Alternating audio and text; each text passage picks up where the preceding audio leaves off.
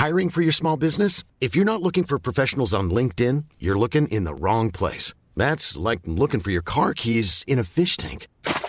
LinkedIn helps you hire professionals you can't find anywhere else, even those who aren't actively searching for a new job but might be open to the perfect role. In a given month, over 70% of LinkedIn users don't even visit other leading job sites. So start looking in the right place. With LinkedIn, you can hire professionals like a professional. Post your free job on linkedin.com slash people today.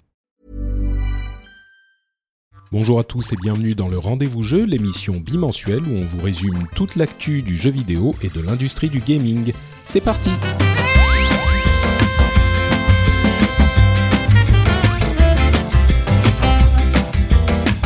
Bonjour à tous et bienvenue sur le rendez-vous jeu. Je suis Patrick Béja et on va vous parler de toute l'actu du jeu vidéo. On va vous parler de Sekiro Shadows Die Twice, de Devil May Cry 5 et peut-être, possiblement, euh, de Metro Exodus. Mais ça, c'est pas sûr parce que on a un JK qui était euh, en équilibre, en grand écart entre euh, les serveurs de son boulot et la 4G et, du coup, il ne peut pas être avec nous euh, là tout de suite. On espère qu'il va nous rejoindre en cours d'émission parce que c'est lui qui a joué et adoré euh, Metro Exodus et on veut entendre euh, ce qu'il a à en dire. Donc j'espère qu'il nous rejoindra à un moment.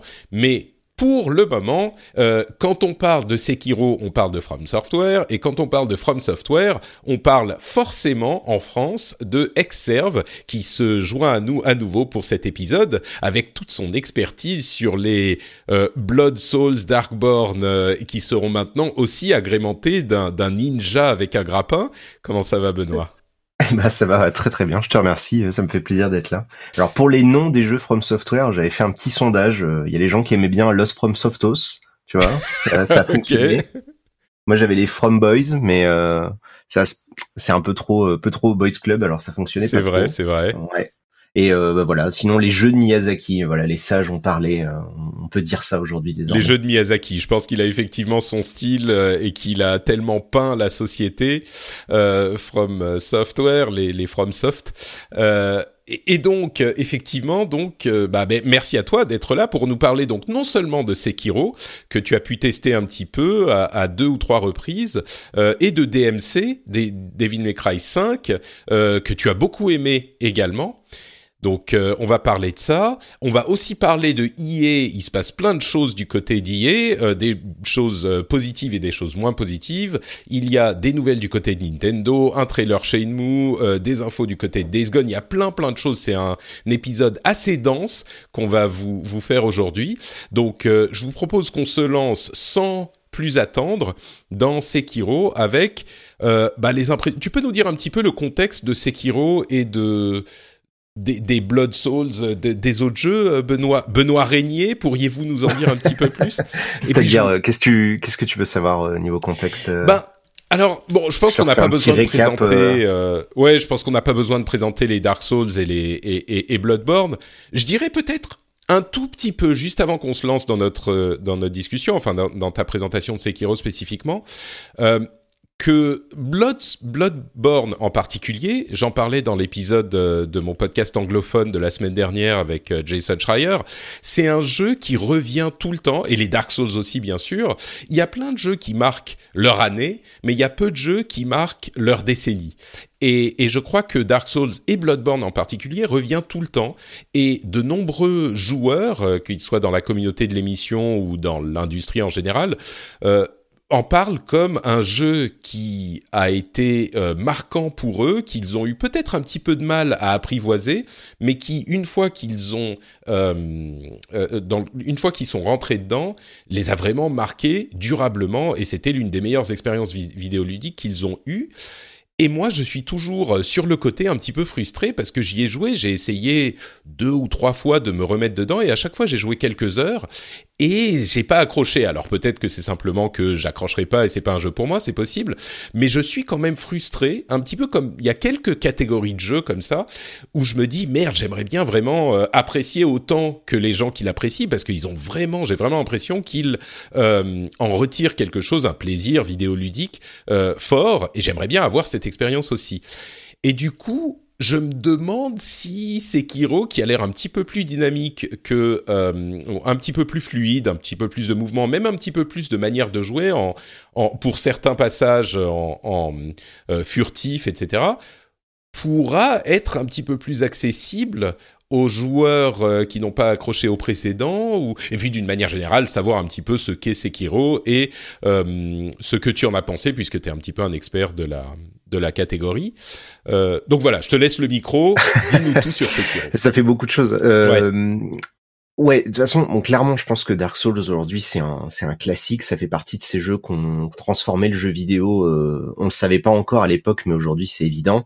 Euh, c'est devenu une manière à part entière d'aborder le jeu, le challenge. Dès, de loin, tu vas voir des gens qui font des roulades, une barre d'endurance, un feu de camp, des ennemis qui réapparaissent, euh, des gens qui meurent. Tu le sais tout de suite, c'est à cause de Dark Souls. Hein. Si tu meurs dans n'importe quel jeu vidéo aujourd'hui, c'est à cause de ça. J'exagère à peine parce que c'est c'est assez ouf de voir. Euh, tu sais, on en rigolait il y a quelques années quand tout le monde parlait de la Dark Soulisation ou euh, même quand Zelda Breath of the Wild était comparé à Dark Souls. Mais il faut bien se dire en fait que ce jeu, il a eu un impact qui est tellement, tu sais, c'est vraiment une lame de fond. Et tu dis la décennie, je pense que d'ici, euh, au-delà des années 2020, on en entendra encore parler, parce que Demon Souls, c'était 2009. Mm. Euh, ça fait dix ans là qu'il est sorti il y a quelques semaines à peine, hein, parce qu'il était sorti en février au Japon. Et tu te dis, on est très très loin d'avoir fini d'entendre parler de, de ce qu'ils ont à proposer. Et par contre, ce qui est sûr, c'est que Sekiro, ouais, pardon. Sans, sans euh, refaire l'historique des Dark Souls et de l'industrie de l'histoire du jeu vidéo, euh, c'est vrai qu'on en a, on s'en est un petit peu moqué de cette idée que tous les jeux étaient un petit peu à la Dark Souls. Euh, ça devenait presque euh, euh, ridicule tellement c'était le cas. Mais il faut bien comprendre que ça ne veut pas dire que tous les jeux sont devenus hyper difficiles ou que tous les jeux ont même été influencés par par Dark Souls. Mais il y a eu une influence plus ou moins sensible dans une bonne partie des jeux ce que je veux dire, c'est que tous les jeux ne se sont pas transformés en Dark Souls, mais ah bah l'influence a pu se ressentir dans différents aspects du gameplay, différents aspects de la conception et de la philosophie des jeux, et c'est vrai que ça a impacté une, une, une bonne partie de l'idée du développement du jeu vidéo. Quoi. Alors moi je peux t'en parler rapidement. Euh, bon évidemment si je prends mon exemple personnel, je peux pas dire que Dark Souls a pas eu un impact parce que ça a transformé ma vie. Euh, mm. Sans ça je serais pas là aujourd'hui en train de te parler. Mais ce que je peux te dire c'est que euh, moi je m'en suis rendu compte. Tu vois tout le monde parle de moi quand on parle des From Software et je suis, je suis très content. Mais ma chaîne YouTube j'ai j'ai 60 000 abonnés donc tu vois je suis, je suis une toute petite goutte d'eau au milieu de l'océan de YouTube. Le truc c'est que je pense que 98 ou 99% des gens qui font du jeu vidéo, euh, des professionnels, des créateurs, des créatrices, ont joué aux Souls et ont eu ce, ce déclic, ce côté un peu euh, eureka euh, dont tu parlais tout à l'heure à base de putain c'est c'est la meilleure expérience de ma vie, tu vois. Et donc forcément ça les a marqués et forcément ben ça se ça transpire dans la façon dont eux ils envisagent le jeu vidéo mmh. depuis. Et on constate ça depuis des années. Hein. Toi, tu dis que, juste encore une fois, pour euh, pour faire comprendre euh, l'importance du style, toi tu, tu dis toujours euh, les Dark Souls c'est pas des jeux difficiles euh, et ce qui est une chose que je comprends mal parce que moi j'ai toujours enfin quand je me fais rétamer j'ai l'impression bah oui le jeu me rétame il est difficile mais toi ce que tu ce que tu dis régulièrement c'est pas des jeux difficiles c'est des jeux je me souviens plus du terme. C'est exigeant, le terme que j'emploie. Euh, d'ailleurs, ça me fait toujours plaisir parce qu'on le voit ressortir sur le Slack euh, des Patriotes là. Alors, ça me fait marrer. Euh, c'est un peu ma citation. Ouais, ouais. je me suis dit, mais attends, non, ça c'est game culte, c'est pas le. Oui, mais c'est des jeux exigeants. Qu'est-ce que tu veux dire par là? Qu'est-ce qui fait que certains les considèrent comme difficiles ou qu'est-ce qui, qui fait que ces jeux-là sont euh, exigeants pour toi? Bon, en fait, le truc c'est que on a, on a assez de mal à expliquer ce qu'est un jeu difficile. Le, le, concept même de difficulté, c'est quelque chose d'assez complexe euh, parce que du coup, avoir de la difficulté cognitive au niveau de des réflexes entre les les objets, tu peux avoir de la réflexion, tu peux avoir des jeux de puzzle, tu vois, tu peux te retrouver face à, je sais pas moi, un Factorio ou un Opus Magnum et à, chercher une solution. Et c'est des jeux qui vont paraître difficiles selon les gens. Ce que ce que je pense que je voulais dire à l'époque, parce que ça date hein, cette phrase là, euh, c'est qu'en fait, j'essayais de suggérer l'idée que les les Souls euh, c'est un truc que je dis régulièrement, c'est pas le jeu qui est difficile, c'est toi en fait qui est ton pire ennemi. C'est-à-dire qu'en fait, c'est des jeux qui doivent te, te forcer à te plier aux règles, et tant que tu acceptes pas ça, euh, tu vas continuer à buter contre un mur. Et il y a un mmh. moment, effectivement, une espèce d'épiphanie, euh, comme on dit en anglais, où tu réalises que c'est le jeu qui t'enseigne comment il doit jouer, et tu vas rentrer dans le moule, et euh, une fois que tu vas être dedans, tu vas te rendre compte que tu as tout un nouvel espace que tu ne connaissais pas avant, où il y a des nouveaux réflexes, des nouvelles habitudes de jeu, et un espace intellectuel presque en fait. C'est pas un espace de jeu, quoi. Mmh. Ouais, ouais, ouais. Et, euh, et c'est pour ça que je parle de jeux exigeants. Bon, je sais pas si c'est vrai ou pas, hein, euh, mais, non, mais ça, reste, ça reste des jeux qui sont pas faciles à aborder. Par contre, ce que je suis sûr, c'est que tout le monde peut y jouer. Euh, moi, j'ai commencé mes vidéos euh, au tout début, il y a, il y a 9 ans maintenant, en me disant je vais expliquer aux gens comment faire les jeux. Et tous les retours que j'ai eus, c'est même des gens avec des niveaux de jeu qui, je pense, étaient pires que toi, Patrick, ont fini par y arriver en regardant les vidéos. Donc, euh, donc je pense que tout le monde peut le faire. Il y a un moment où il y a cette espèce de déclic qui se produit chez les gens et après c'est fini. Euh, ils sont ils sont absorbés quoi. Bon, alors ça c'est le contexte effectivement. Merci pour cette euh, cette explication qui est qui est importante pour la base euh, pour ceux qui qui peut-être sont restés un petit peu loin de ces jeux-là. Maintenant parlons spécifiquement de de Sekiro. Euh, Qu'est-ce que tu en as pensé? Qu'est-ce qui fait qu'il est différent? Qu'est-ce qui fait qu'il est similaire aux, aux autres jeux de From Software? Bah c'est vraiment, en fait, c'est vraiment euh, paradoxal, c'est que c'est effectivement à la fois, tu te dis, bah c'est exactement le même jeu, euh, je sais déjà où je suis, je suis à la maison, et en même temps, il euh, a pas tous les tableaux ont été changés de place, tous les bibelots sont pas au même endroit, tu vois, tu, tu te dis c'est bizarre. Il y a, il y a cette espèce de grand écart permanent entre je suis à la maison et quel, est cet endroit, quoi. Et, et ce qui fait qu'il est différent, bah, c'est qu'il c'est que ça devient un jeu à moitié d'infiltration, c'est-à-dire qu'on s'ouvre, on n'est pas dans de la pure infiltration comme on aurait du Hitman euh, ou ce genre de choses-là, mais c'est un jeu qui te propose euh, on va dire certaines une palette d'actions qui est beaucoup plus large que d'habitude. On peut sauter, ça paraît fou dit comme ça, mais avant on était scotché au sol. Euh, là, tu peux sauter, t'as un grappin, tu peux t'accrocher au mur, tu peux t'agripper pour euh, te balader un peu à la Nathan Drake euh, le long d'une corniche et surprendre des adversaires. Et tu as tout tout ce gameplay lié à l'infiltration, où tu vas pouvoir te mettre accroupi dans les hautes herbes façon Uncharted, encore une fois, ou Assassin's Creed, tuer les ennemis par derrière, les surprendre, euh, et ainsi de suite.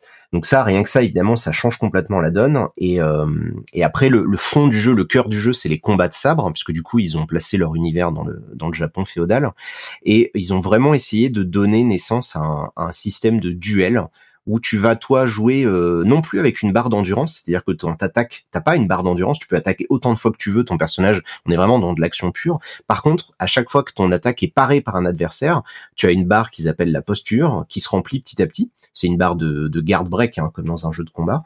Et une fois qu'elle est remplie, ben toi tu es euh, tu es ouvert aux attaques euh, on va dire un peu plus violente et tu peux mourir parce que t'as pas beaucoup de vie, hein, ça c'est toujours le même principe, mais les ennemis aussi. Et donc en fait, on est toujours sur cette idée que les ennemis et le joueur sont sur un pied d'égalité, euh, et rapidement le joueur sera sur un pied d'inégalité parce qu'il va se retrouver face à des machins beaucoup plus forts.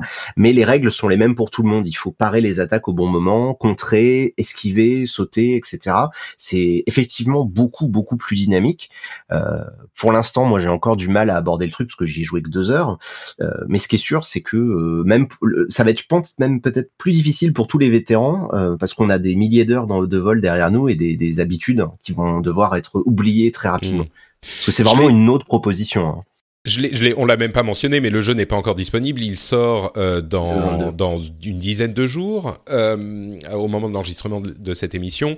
Il, il, sera disponible avant le prochain épisode, et comme euh, Benoît y avait déjà joué, je me suis dit qu'on pourrait en parler maintenant. C'est vraiment un jeu qui est très attendu. Euh, mais arrêtons-nous un instant pour, sur cette question de combat de sabre, parce que ayant vu de nombreuses vidéos, euh, je, je suis pas sûr de la manière dont ça allait fonctionner, dont ça va fonctionner. Graphiquement, c'est assez intéressant. C'est, on a vraiment ces, ces, ces sabres euh, qui, qui s'entrechoquent à de nombreuses reprises. Euh, mais au niveau du gameplay, comment est-ce que ça fonctionne ça? Ça veut dire que si on voit l'attaque arriver par la droite, il faut euh, parer par la droite. Il faut mettre, je sais pas, sa manette à droite. Euh, par la gauche, pareil à gauche. Comment est-ce que ça Ah non, non, c'est plus simple que ça. D'accord. Non, non, c'est pas For Honor où t'as un système de, de, de posture particulière. Ouais. non, non, heureusement, ça aurait été, je pense, trop compliqué. Non, en fait, t'as euh, du coup sur le côté droit de ta manette, tu vas avoir l'attaque faible et l'attaque forte comme on avait l'habitude auparavant. Ça, ça change pas. Hein. Les, les boutons de tranche sont utilisés pour ton katana. La partie de gauche, la gâchette va utiliser pour ton bras euh, artificiel, où tu vas avoir différentes prothèses. Il y a une hache, des flammes, euh, une lance. Enfin, il y a plein de trucs différents. Et le bouton de défense, qui est le bouton euh, donc L1 ou LT sur les selon les manettes que vous utilisez. En fait, c'est la parade. Donc, soit tu peux rester en garde, et dans ce cas-là, tu vas simplement te défendre et essayer d'encaisser les coups, mais ta barre de posture va monter petit à petit jusqu'à exploser. Et sinon, tout le principe du jeu, c'est d'appuyer vraiment au dernier moment euh, sur la touche L1 pour parer l'attaque, la renvoyer, donc avec ce fameux choc visuel là et ces bruits euh, qui sont vraiment très satisfaisants. Et toi, tu dois rattaquer aussitôt derrière pour justement entamer la barre de posture des adversaires. Parce que pour les tuer, tu peux les tuer en, on va dire, euh, ces façon euh, guerre des vraiment en enlevant petit à petit des, des, trucs de vie, mais à chaque fois que tu vas réussir à briser la posture de l'adversaire, t'as un gros rond rouge qui apparaît, t'appuies et tu fais comme une attaque viscérale, ils appellent ça les, attaques mortelles, je crois. J'ai pas le, j'ai pas la traduction française officielle, mais tu vas en gros enfoncer ton épée dans le, dans la gorge du mec euh, ou quoi que ce soit. Et s'il a plusieurs barres de vie, il va falloir faire ça plusieurs fois. Et donc, si tu réussis à faire ce type d'attaque, c'est un coup. Et euh, pour les ennemis, euh, les petits ennemis, ils sont morts d'un coup. Et si c'est un boss, mm. il va falloir le faire plusieurs fois. Mais du coup, quand, tu en parles comme ça et en voyant les vidéos, j'ai presque l'impression que ça fait limite jeu de, rythme, euh, où il faut appuyer au bon moment quand tu vois l'épée arriver. C'est ça, ouais, ouais. Bah, de toute façon, ça va être, euh, il va y avoir une notion de rythme parce qu'en plus, il va y avoir une notion d'échange parce que sur les petits ennemis, bon, tu leur fais deux trois coups, tu pars la première attaque. En général, ils ont une barre de posture tellement faible que tu les contres. Le, début des jeux, euh, on en reparlera, mais il est, euh, il est assez simple comparé à ce qu'on a l'habitude chez les jeux de From Software. Donc ça c'est plutôt cool. Mais pour les ennemis un peu plus violents, on va rentrer vraiment dans une logique de d'échange. Tu sais, ça c'est très euh, très asiatique, hein, enfin très art martial comme euh, comme approche. Où toi tu vas parer l'attaque, tu vas rattaquer l'ennemi, mais lui aussi il va la parer. Donc il va te re-attaquer et toi tu vas la reparer et ainsi de suite. On va rentrer dans une espèce de de conflit euh, d'endurance en fait, hein, où il va falloir réussir à tenir le choc, euh, sachant qu'à tout moment bah tu peux esquiver, tu peux partir avec ton grappin, tu peux tu peux t'éloigner, tu peux éventuellement utiliser tes, tes outils de shinobi, là, tu peux lui jeter de la, de la poussière à la figure, tu peux lui faire exploser des pétards pour le, le c'est pour le terrifiant effectivement. Pour l'aveugler ah, enfin il y, a vraiment euh, ouais ouais ça a vraiment plein de, de, de gadgets euh, à porter et je pense qu'on va devoir les utiliser parce que le, le, début du jeu comme je disais il est relativement simple. Euh, d'ailleurs un truc qui peut peut-être rassurer les, les auditeurs et toi aussi il y a un vrai tuto c'est c'est vraiment le truc qui, je pense, a surpris le plus de gens. Alors d'une, le personnage parle, ça c'est effectivement quelque chose de nouveau. Au niveau de l'histoire, c'est beaucoup plus. Euh, il y a un aspect narratif un petit peu plus. Euh, il y a, il y a toujours des, des lores importants dans les, enfin dans Bloodborne en particulier, mais là c'est vraiment, il y a une, il y a des scènes euh, euh de narration où tu, ton personnage parle à d'autres personnages euh, en pré-calculé, quoi. C'est pas ouais, c'est ça. Ouais. Enfin, du coup, t'as des vraies scènes de dialogue avec même des choix de dialogue. Tu vas avoir un PNJ, tu peux lui demander euh, de te parler de différents sujets, de t'aider à comprendre certaines mm. choses.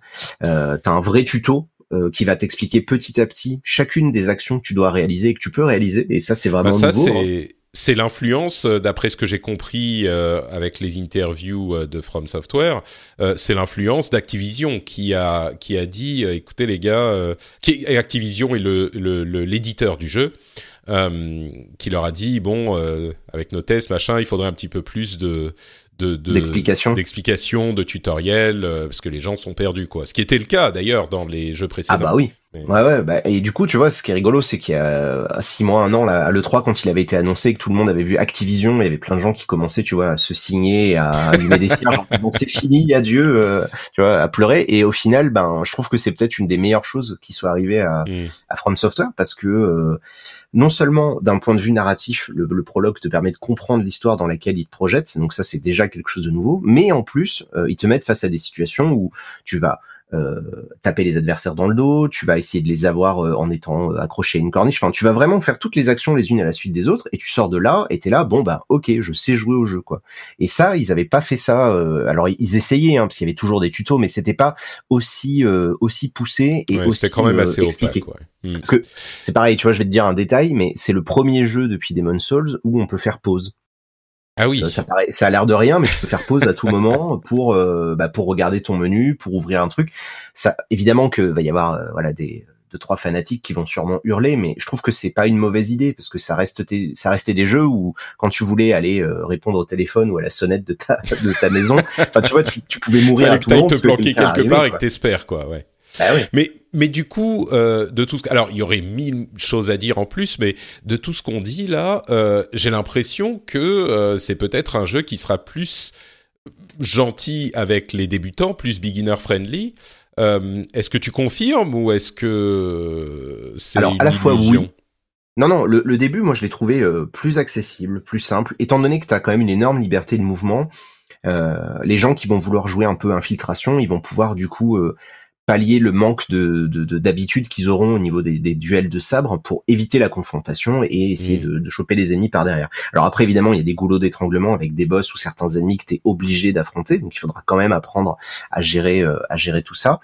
Euh, je suis pas sûr il va être plus beginner friendly mais je trouve quand même que le jeu euh, pour les gens qui vont vouloir s'y investir et euh, qui, ont, pas mal d'heures de vol parce qu'ils ont déjà annoncé qu'il y avait un New Game Plus, etc. Euh, ça va être assez costaud. Hein. Euh, vraiment, là, moi, ils m'ont fait jouer à une deuxième séquence de jeu qui est un peu plus éloignée, avec des ennemis un peu plus, euh, un peu plus retors, et euh, ça va très très vite. Enfin, ça, devient vraiment des réflexes.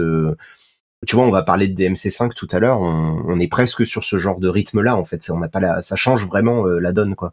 Oui, c'est-à-dire que des ennemis qui jettent des flèches, t'en as qui t'attaquent avec des épées. Euh, les flèches enflammées, ça peut faire enflammer tout le. Tu sais, tu peux te balader dans des autres, dans des hautes herbes.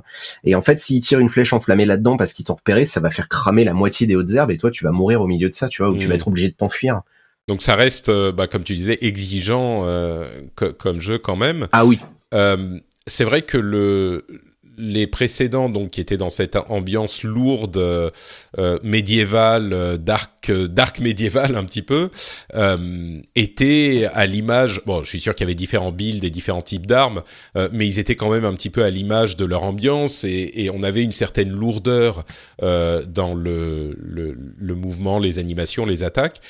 Là, on a plus de, de rapidité, de finesse, pas de finesse, mais de, de rapidité, de fluidité euh, dans le jeu, mais la difficulté reste, c'est ce que tu es en train de dire. Peut-être qu'on te, on te la l'amène un petit peu plus...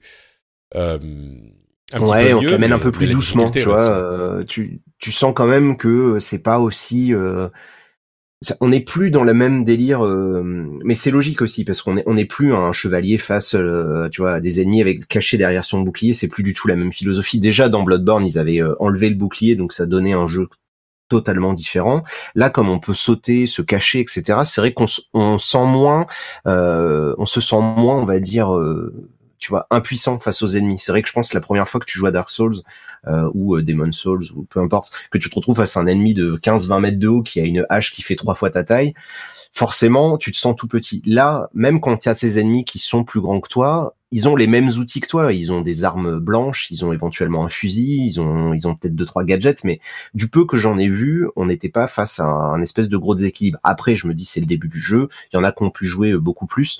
Euh, peut-être qu'on en reparlera quand le jeu sera sorti et que je l'aurai terminé plusieurs fois, mais de ce que j'en ai vu, effectivement, le début me paraît quand même hmm. beaucoup plus, euh, oui, beginner friendly. Je pense que c'est assez, euh, assez juste de dire ça, ouais. Alors en, conclusion, comme je disais, on pourrait en parler très longtemps, mais, mais on a d'autres sujets à aborder aussi. Est-ce que, comme ça, à froid, tu as joué deux heures, euh, tu es, quand même très adepte euh, des jeux, donc il euh, faut prendre l'opinion pour l'opinion de quelqu'un qui est fan, mais est-ce que tu dirais ça peut être un bon point de d'entrée dans l'univers de ces jeux-là? Ou est-ce que euh, si on n'a pas accroché au jeu précédent, ça reste quand même le même délire? Alors déjà, ce qu'il faut savoir, c'est que t'es pas obligé de commencer par tel ou tel épisode. L'épisode par lequel tu vas commencer va rester gravé dans ta mémoire, parce que c'est avec celui-là que tu vas avoir ce fameux moment euh, Eureka euh, où tu vas découvrir le, plaisir du jeu. Donc les gens qui ont découvert la série avec Dark Souls 1, 2 ou 3 euh, vont avoir un, un, affect très particulier avec cet épisode versus les autres. Donc je pense que déjà il n'y a pas d'histoire de euh, si t'as pas joué au précédent, c'est pas grave, c'est pas c'est pas une suite. Maintenant, c'est quand même une proposition complètement nouvelle par rapport à ce qu'ils avaient au auparavant, on va retrouver cette notion de tu vas mourir, tu, ça reste quand même un jeu où tu vas devoir te dépasser. Donc on n'a même pas parlé de la, euh, on, même pas parlé de la mécanique de résurrection d'ailleurs. Oui, oui, pardon, euh, je t'ai parti dans d'autres trucs. Non, non, mais c'est moi, mais mais oui, il y a toute une mécanique de résurrection qui fait qu'on peut euh, ressusciter à l'endroit où on est mort, qui dont on pourrait penser qu'elle rend les choses plus faciles, mais j'ai cru comprendre que c'est pas vraiment le cas en fait. Bah, c'est un peu l'inverse en fait, c'est-à-dire que il te donne, euh, c'est un prêté pour un rendu, quoi. C'est-à-dire que tu peux, au début, tu peux ressusciter une fois. Tu veux dire que tu meurs une première fois, t'es au sol, t'as quelques secondes pendant que l'écran est en train de, se refermer. Tu peux choisir de ressusciter au dernier feu de camp, enfin la dernière statue, euh, ou euh, de revenir sur place instantanément. C'est expliqué dans l'histoire et tout, hein, donc il y y a pas de problème de ce côté-là. Et plus tard, tu peux même le faire plusieurs fois, de ce que j'en ai compris. Mais euh, mais par contre, c'est que la pénalité de mort est beaucoup plus violente. Avant, tu pouvais retourner récupérer tes, ton expérience ou tes âmes ou euh, tes échos de sang au sol. Là, tu peux plus parce que t'en perds la moitié. C'est quand tu meurs, il y a la moitié de ce que tu as gagné, que t'as pas dépensé, qui est perdu, c'est définitif. Donc ils mmh. ont essayé de, de, trouver quand même une pénalité assez violente, sachant que t'es en plein milieu d'un boss, si tu te fais rouler dessus, revenir à la vie, ça va peut-être te redonner une petite chance, mais euh, si on prenait euh, un peu de recul, euh, c'est juste que t'as une barre de vie un peu plus longue, c'est-à-dire que t'as une demi-barre de vie cadeau offerte par le jeu, mais c'est pas, ça va pas mmh. changer la phase du jeu non plus, quoi. D'accord. Ok, donc pour revenir, oui, tu disais les c'est une proposition très différente peut-être que pour les débutants. Peut-être que pour les débutants, du coup, s'ils n'ont pas accroché aux précédentes, peut-être que le style différent leur plaira plus, mais c'est pas forcément. Euh, ça, je peux pas, ouais, je peux pas garantir, mais euh, c'est sûr qu'il y a un univers qui est nouveau, parce que du coup, c'est plus de la dark fantasy, on est dans le Japon féodal, donc ça peut peut-être parler à d'autres d'autres personnes qui qui sont plus attirées par ça. Euh, et après, l'idée de base des Souls, c'est que c'est des jeux qui, euh, donc je parlais d'exigeants, mais c'est des jeux en fait qui te mettent au défi. Donc, si tu es vraiment allergique à l'idée de te dépasser, de, de te confronter euh, face à tes propres limites, euh, c'est sûr que tu risques de, de continuer de bloquer. Mais, euh, mais comme là, le début du jeu est peut-être un peu plus lisse, peut-être que c'est l'occasion de, de, se mettre dedans en se disant bon bah ça peut aller quoi. Hmm, bon. Faut voir. Peut-être que je me trompe, hein, euh, on verra. Euh, a priori, je devrais pas l'avoir trop avant la sortie, euh, donc je pourrais pas non plus trop en parler dès qu'il sera sorti. Mais dès que j'aurai le temps, de toute façon, je ferai un espèce de, vidéo où j'essaierai de synthétiser tout ça. Et non, et puis je crois que c'est une expérience qui est personnelle, comme un petit peu tous les jeux. On peut avoir tous les avis qu'on veut. au final, chacun va, va avoir son expérience. moi, je, je, suis encore hésitant parce que je me dis Peut-être que Bloodborne, je, devrais encore lui redonner sa chance. On parlait avant l'enregistrement, euh, je l'ai relancé hier euh, et, j'ai été surpris de voir que en fait c'était moins difficile que dans mon souvenir, sans doute parce que j'ai j'ai levelé et donc euh, je fais plus mal aux, ennemis. Mais j'ai complètement nettoyé toute la première partie sans aucun problème. Peut-être que c'est aussi parce que j'ai commencé à apprendre comment le jeu fonctionne un petit peu plus. Et donc je me dis peut-être qu'il faudrait que je me redonne à Bloodborne un petit peu avant de tester Sekiro. Je sais pas, mais mais il y a, y a un truc. Euh, hmm. T'as peut-être dédramatisé simplement le l'espèce de fantasme autour de la difficulté des jeux. Le, le, marketing, les joueurs, les journalistes, on est on est tous responsables de, de cette idée de que c'est des jeux défis, challenge, qu'une fois que tu les as terminés, tu, tu rentres au panthéon des, des êtres humains. Enfin, non, mais il y a, y a, y a ce côté élitiste, hein, euh, tu vois, qui est souvent mm. euh, transmis et que je trouve particulièrement toxique euh, pour la communauté parce que c'est pas des jeux qui sont inabordables. Mais si tu te montres le bourricot avant d'y aller, ben, ouais, je suis pas moins serein quoi. Je suis d'accord, mais en même temps, euh, quand j'ai abordé Bloodborne la première fois, c'était en 2015, donc ça fait un moment. Euh, je peux t'assurer que j'étais moi euh, ouvert à l'idée. Bon, je m'attendais à quelque chose de difficile, mais je me suis fait rétamer. Tu vois, c'était pas une illusion qu'on se fait rétamer quand on arrive dans le truc. Et donc ils font un certain, un certain, une certaine philosophie. Et je sais pas. Bref, on on on, on, on en reparlera un jour peut-être. Euh, en tout cas Sekiro a l'air intéressant. Il sort le 20, donc euh, dans une petite dizaine de jours. Et, et je pense qu'il y a beaucoup de gens qui vont être très contents de pouvoir y jouer. Et peut-être moi y compris. On verra. Euh, le deuxième jeu dont je voulais parler, bah, c'est aussi un jeu que tu as beaucoup apprécié et dont tu aimes la série, mais dont tu as apprécié cet épisode en particulier. C'est Devil May Cry 5 et on est un peu dans la même configuration pour moi, c'est-à-dire que c'est une autre série que j'ai jamais vraiment, euh, à laquelle j'ai jamais vraiment accroché pour tout un tas de raisons. Euh, pour le cinquième épisode, donc je suis un petit peu curieux, d'autant plus qu'il y a euh, une série de mécaniques euh, intéressantes et originales avec trois personnages à jouer, euh, qui ont chacun un gameplay très différent, dont un joue avec des familiers qui vont faire l'essentiel des attaques. Enfin, Devin May je pense que tout le monde connaît. Jeu à, combo avec euh, arme blanche, arme à feu, saut, euh, rush. Euh, jeu un petit peu débile qui sait qu'il est débile, mais qui est en même temps très fun pour ces raisons-là. Et donc, DMC 5, c'est un jeu qui t'a beaucoup plu, d'après ce que j'ai compris, peut-être l'un des meilleurs, si ce n'est le meilleur de la, de la série. Est-ce que tu peux nous en dire quelques mots? Bah ouais, c'est vrai que j'ai, euh, j'étais surpris. Alors, ce qui est cool, c'est qu'on a pu l'avoir. Celui-là, pour le coup, euh, Capcom nous l'avons envoyé avec beaucoup, beaucoup d'avance. Donc moi, j'ai eu le temps de, de pouvoir y jouer et de prendre le temps dessus. Donc ça, c'est déjà euh, bien. Et souvent, quand t'as les jeux en avance, c'est aussi un très bon signe que le jeu, il a eu un développement assez smooth et que ça c'est bien fini, c'est bien polish. Et ça, c'est déjà le premier truc, c'est que DMC5, euh, même le premier épisode, bon, il était assez fini, mais on parle d'un jeu de 2001. Tous les autres après, que ce soit le 2, le 3 ou le 4, c'est toujours des jeux avec des développements assez complexes. Euh, tu vois, les, personnages de DMC, à des moments, ils savaient pas trop s'ils allaient les intégrer à Resident Evil, s'ils allaient euh, garder la série telle quelle, s'ils allaient pas la transformer. Donc c'est une série qui est quand même assez mouvementée. Et là, le 5, c'est vraiment un épisode où tout est super léché. Déjà visuellement, c'est le moteur de depuis RE7, il est il est vraiment impressionnant. Euh, il y a des il y a des super cinématiques. Ils ont ils ont en fait ils ont travaillé vraiment tous les aspects du jeu et c'est vrai que déjà rien que ça d'avoir un truc qui est aussi cohérent, aussi fini, ça fait plaisir. Et après ben Qu'est-ce qui m'a plu dedans? Ben c'est le ouais c'est le gameplay. Devil May Cry c'est un jeu de combo, c'est un jeu de chorégraphie en fait. C'est-à-dire que c'est un univers qui est totalement euh, irrévérencieux, vulgaire, grossier, tout ce que tu veux, euh, mais c'est un gameplay qui est extrêmement technique. C'est-à-dire que tu peux y jouer en mode celui-là c'est peut-être le premier où tu peux vraiment y jouer en mode euh, no brain où tu appuies sur les boutons parce qu'il y a un mode facile qui est vraiment simple et qui est abordable et il y a un mode également automatique qui te permet de faire des combos de manière automatique sans, sans avoir à les comprendre. Mais dès que tu commences à t'enlever les roulettes et que tu essayes de jouer et de, de, de saisir les subtilités, c'est un jeu avec un, vraiment une grosse profondeur de gameplay. De toute façon, bon, à l'origine, c'est le créateur, c'est Hideki Kamiya qui l'avait créé, euh, donc c'est celui qui a fait Bayonetta depuis.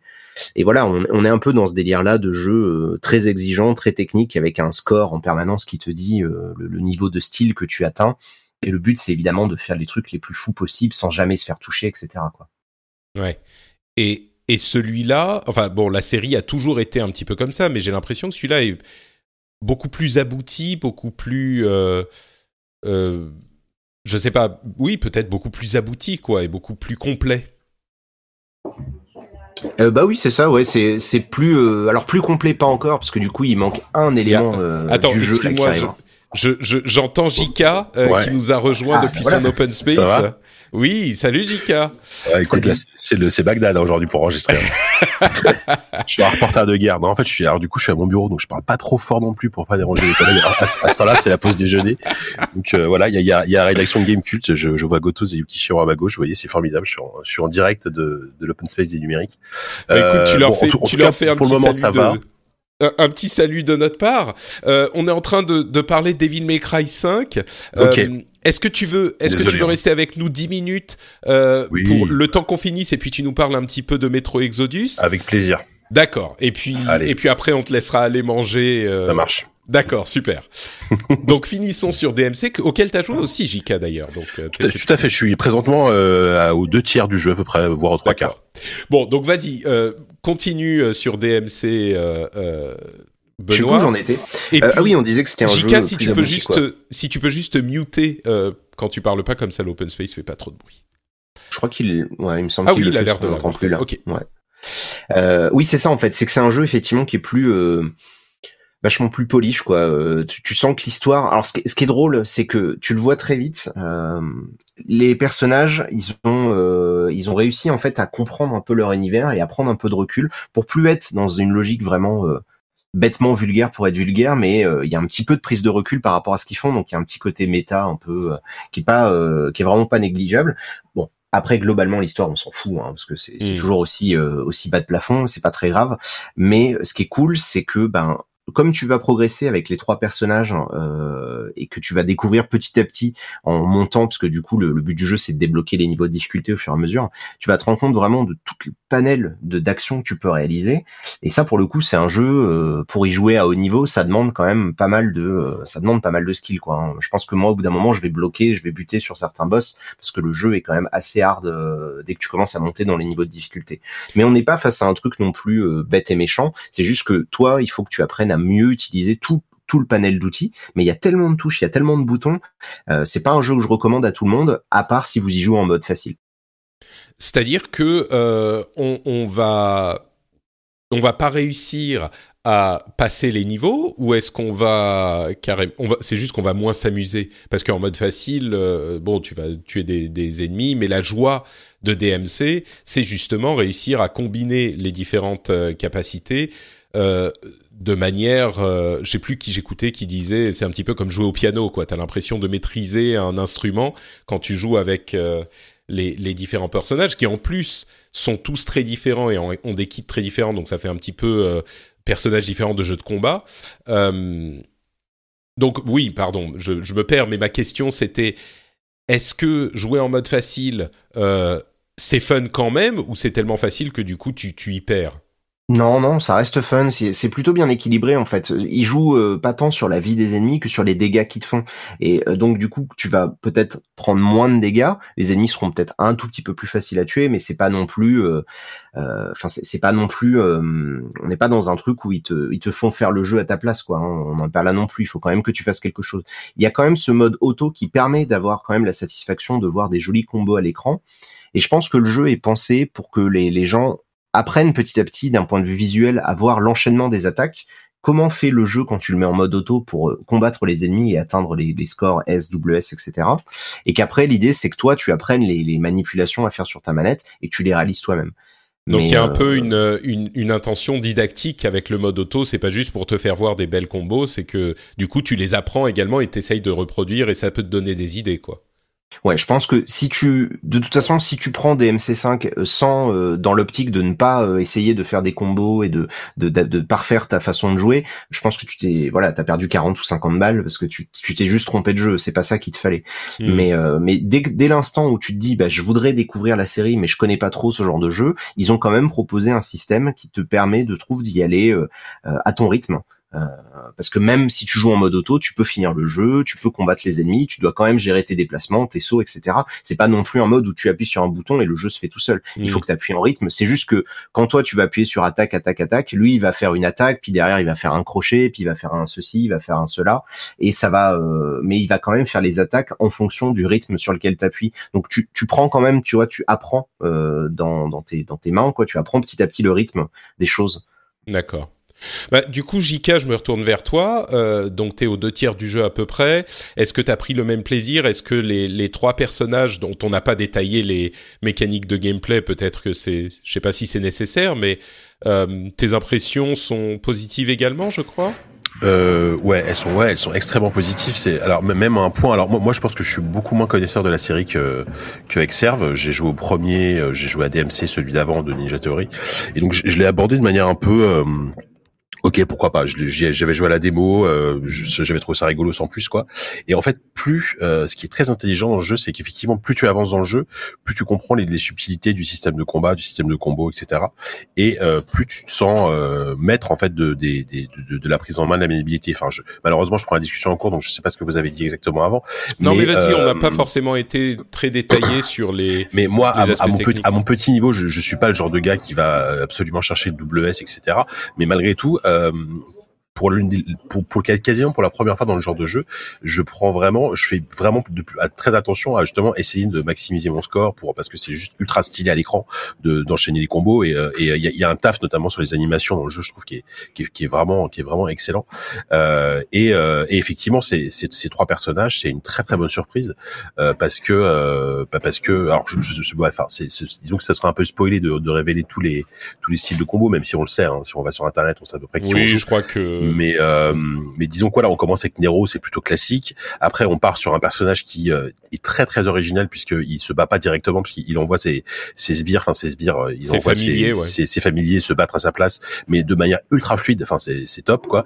Et et puis bon allez spoiler d'après ce que je comprends le le fait d'envoyer les familiers se battre à, à, à ta place c'est pas mhm. passif contrairement parce qu'on se dit bon bah on envoie non puisque tu, tu tu tapes en gros c'est c'est c'est comme si t'as un personnage c'est du corps à enfin t'as t'as t'as, un, un, animal c'est du corps à corps et l'autre c'est à distance donc tu tu remplaces l'épée et le, le, le, pistolet par ça. Hmm. mais sauf que du coup t'es t'es toi toi toi t'es toujours en retrait donc déjà t'as une t'as une vue en fait d'ensemble sur le combat qui est extrêmement cool d'autant plus que tu peux invoquer une sorte de golem régulièrement. Alors là t'as t'as, t'as des sortes de combats titans pour peu que l'ennemi soit grand. Enfin c'est vraiment c'est vraiment trop classe.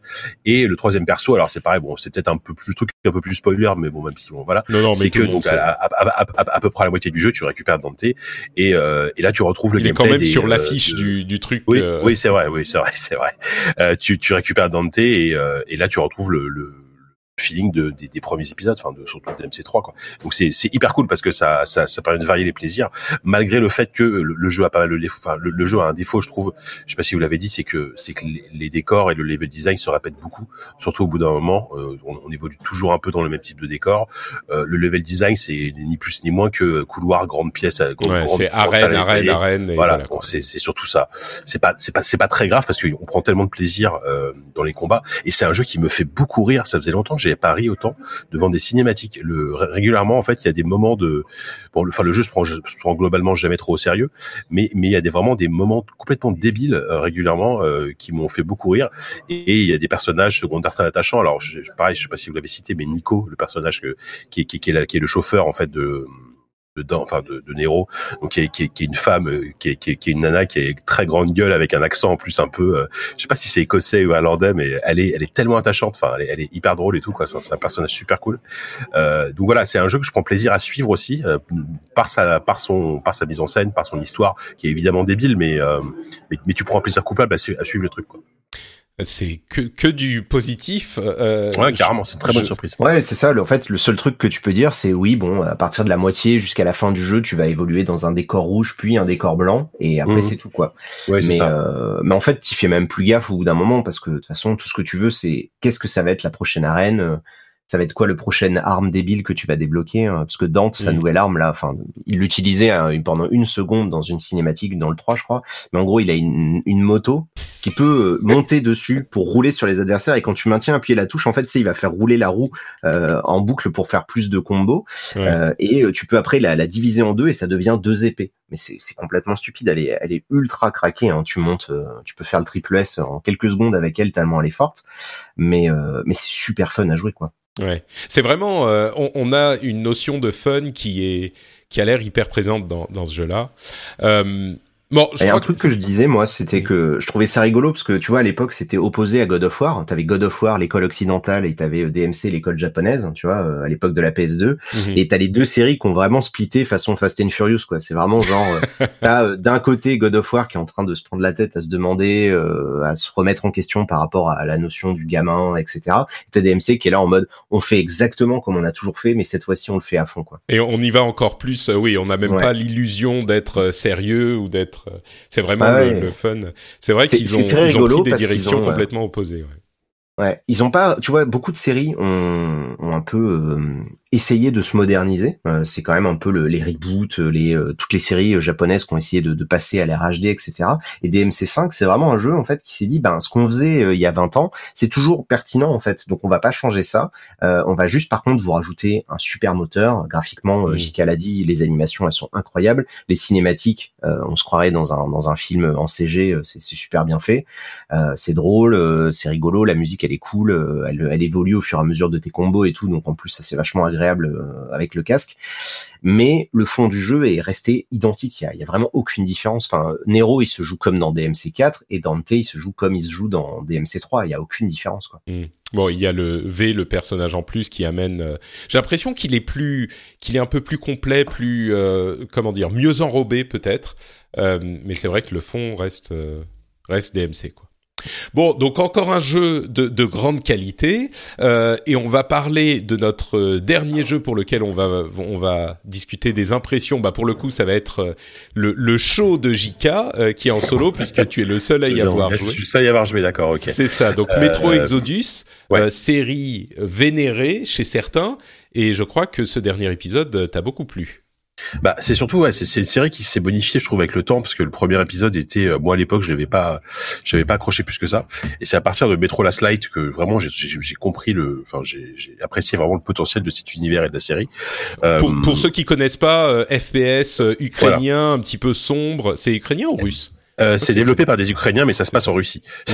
euh, donc c'est du FPS post-apo pur, euh, vraiment euh, ambiance ambiance stalker. Enfin, euh, à la fois le film, à la fois le, le jeu, quoi. C'est c'est-à-dire qu'on est dans un, un, univers très très triste où où tout est dévasté et où il y a en fait les les les humains, les derniers humains vivent vivent terrés dans le métro moscovite. En tout cas, c'est ce qui se passe dans les deux premiers épisodes, parce que évidemment l'extérieur c'est ultra radioactif et en plus il y a des créatures absolument horribles qui qui peuplent l'univers. Bref, voilà. le troisième épisode est, est prend un parti pris assez radical puisque euh, ça s'appelle Exodus pour une bonne raison, c'est que on part en fait, on quitte enfin le métro moscovite et on a un jeu qui est beaucoup plus ouvert et qui se passe beaucoup plus en extérieur. Et, et là, on se dit mais pourquoi vous avez mis si longtemps à sortir en fait? Ah non, en fait, ça, va, c'est bon. Euh, disons que oui, la, la, la, justification, elle est un petit peu bidon. Bon, c'est pas, c'est pas très, c'est pas plus important. Sûr, Mais ce qui fait que aussi très rapidement, en fait, on se retrouve avec euh, donc un petit groupe de survivants. Donc tu incarnes toujours le même personnage depuis le début, il s'appelle Artyom. Euh, tu pars avec ta femme, ton beau-père et plein. En gros, c'est une, un petit groupe d'une dizaine de personnages qui, qui partent à la recherche d'une une sorte de terre promise quoi. Ils disent voilà en fait on peut on peut vivre à l'extérieur et ils, ils, ont un train en fait et ils traversent la Russie comme ça en train. Ce qui fait qu'en fait on a trois euh, en fait ce qui est intéressant c'est qu'autant les, les, deux premiers c'était des FPS assez linéaires assez classiques euh, là en fait on n'est pas dans un open world mais on est sur une succession de, de chapitres de grands chapitres avec des, des zones très ouvertes.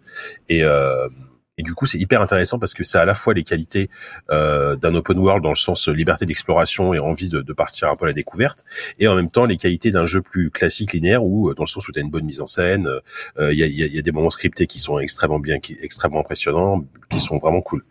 Euh, et quand, du coup, quand tu dis on est on est dans des petites zones un peu open world, est-ce que ça veut dire que on a euh, des quêtes annexes qu'on va aller prendre qu'on peut faire si on veut, ou est-ce que c'est une quête linéaire Alors, euh bah justement, c'est le, le parti pris là-dessus intéressant, c'est que t'as pas de, t'as, t'as, à l'écran, t'as aucun journal de quête, t'as aucun, ouais, t'as, t'as une sorte de truc d'objectif, mais t'as aucun marqueur, t'as rien, en fait, t'as rien qui t'indique où est-ce qu'il y a des quêtes secondaires. Par contre, il peut y avoir des, des objectifs secondaires, mais qui sont toujours très simples, c'est-à-dire qu'en général, tu, tu, tu, sais que avec tes jumelles, tu vas pointer un endroit, il va te dire tiens là, là il y a un truc intéressant à voir au, mieux, tu vas rencontrer un, un, gars qui va te raconter une histoire et qui va te permettre surtout de te stuffer parce que le jeu est très basé sur la survie et le comment dire le crafting dans le sens où euh, tu dois tout fabriquer toi-même. C'est euh, tes balles, tes euh, tes, tes medikits, etc. Donc il y a un petit côté de Last of Us là-dessus pour, pour vraiment en termes de gameplay pour schématiser. Et euh, par contre, et ce qui est très intéressant, c'est que moi ce que je déteste aujourd'hui maintenant dans les Open War, c'est c'est ces marqueurs omniprésents partout qui te disent tu peux aller là, tu peux aller là, tu peux aller là. Mmh. Non, métro, il y a pas il y a pas de ça tout, je sais pas comment expliquer, mais par exemple, par exemple pour t'orienter, il faut que tu sortes ta carte, que tu regardes où tu es sur ta carte, que tu sortes ta montre avec ta boussole pour te dire bon, je dois aller à droite, à gauche. Et euh, très très vite, en fait, ce qui peut se être une contrainte, bah, participe énormément à l'ambiance du jeu et au côté vraiment survie du truc. Et euh, voilà. Après, ce qu'il faut préciser, c'est que c'est un jeu qui est magnifique, mais vraiment qui est magnifique. C'est c'est un des plus beaux euh, jeux. Enfin, c'est déjà c'est le plus beau jeu de l'année pour le moment en tout cas évidemment. Euh, visuellement c'est vraiment splendide. Euh, c'est un jeu qui est très gourmand notamment sur PC par contre. Et, euh, et surtout en fait vu, vu, qu'on on, on, alterne plusieurs grands espaces comme ça c'est des ambiances très différentes à chaque fois. Et euh, et euh, il y a vraiment un plaisir dingue à, à se balader à, à la fois à se balader et tomber sur des trucs des créatures absolument euh, terribles et voilà du voilà. Mais par contre il y, a, régulièrement on tombe sur des paysages des arrière-plans qui sont tellement beaux. Là tu, tu restes là tu te poses au bord au bord de l'eau et tu regardes tu regardes la rivière. Enfin, il y, a vraiment un côté assez contemplatif dans le jeu en fait qui est, chouette.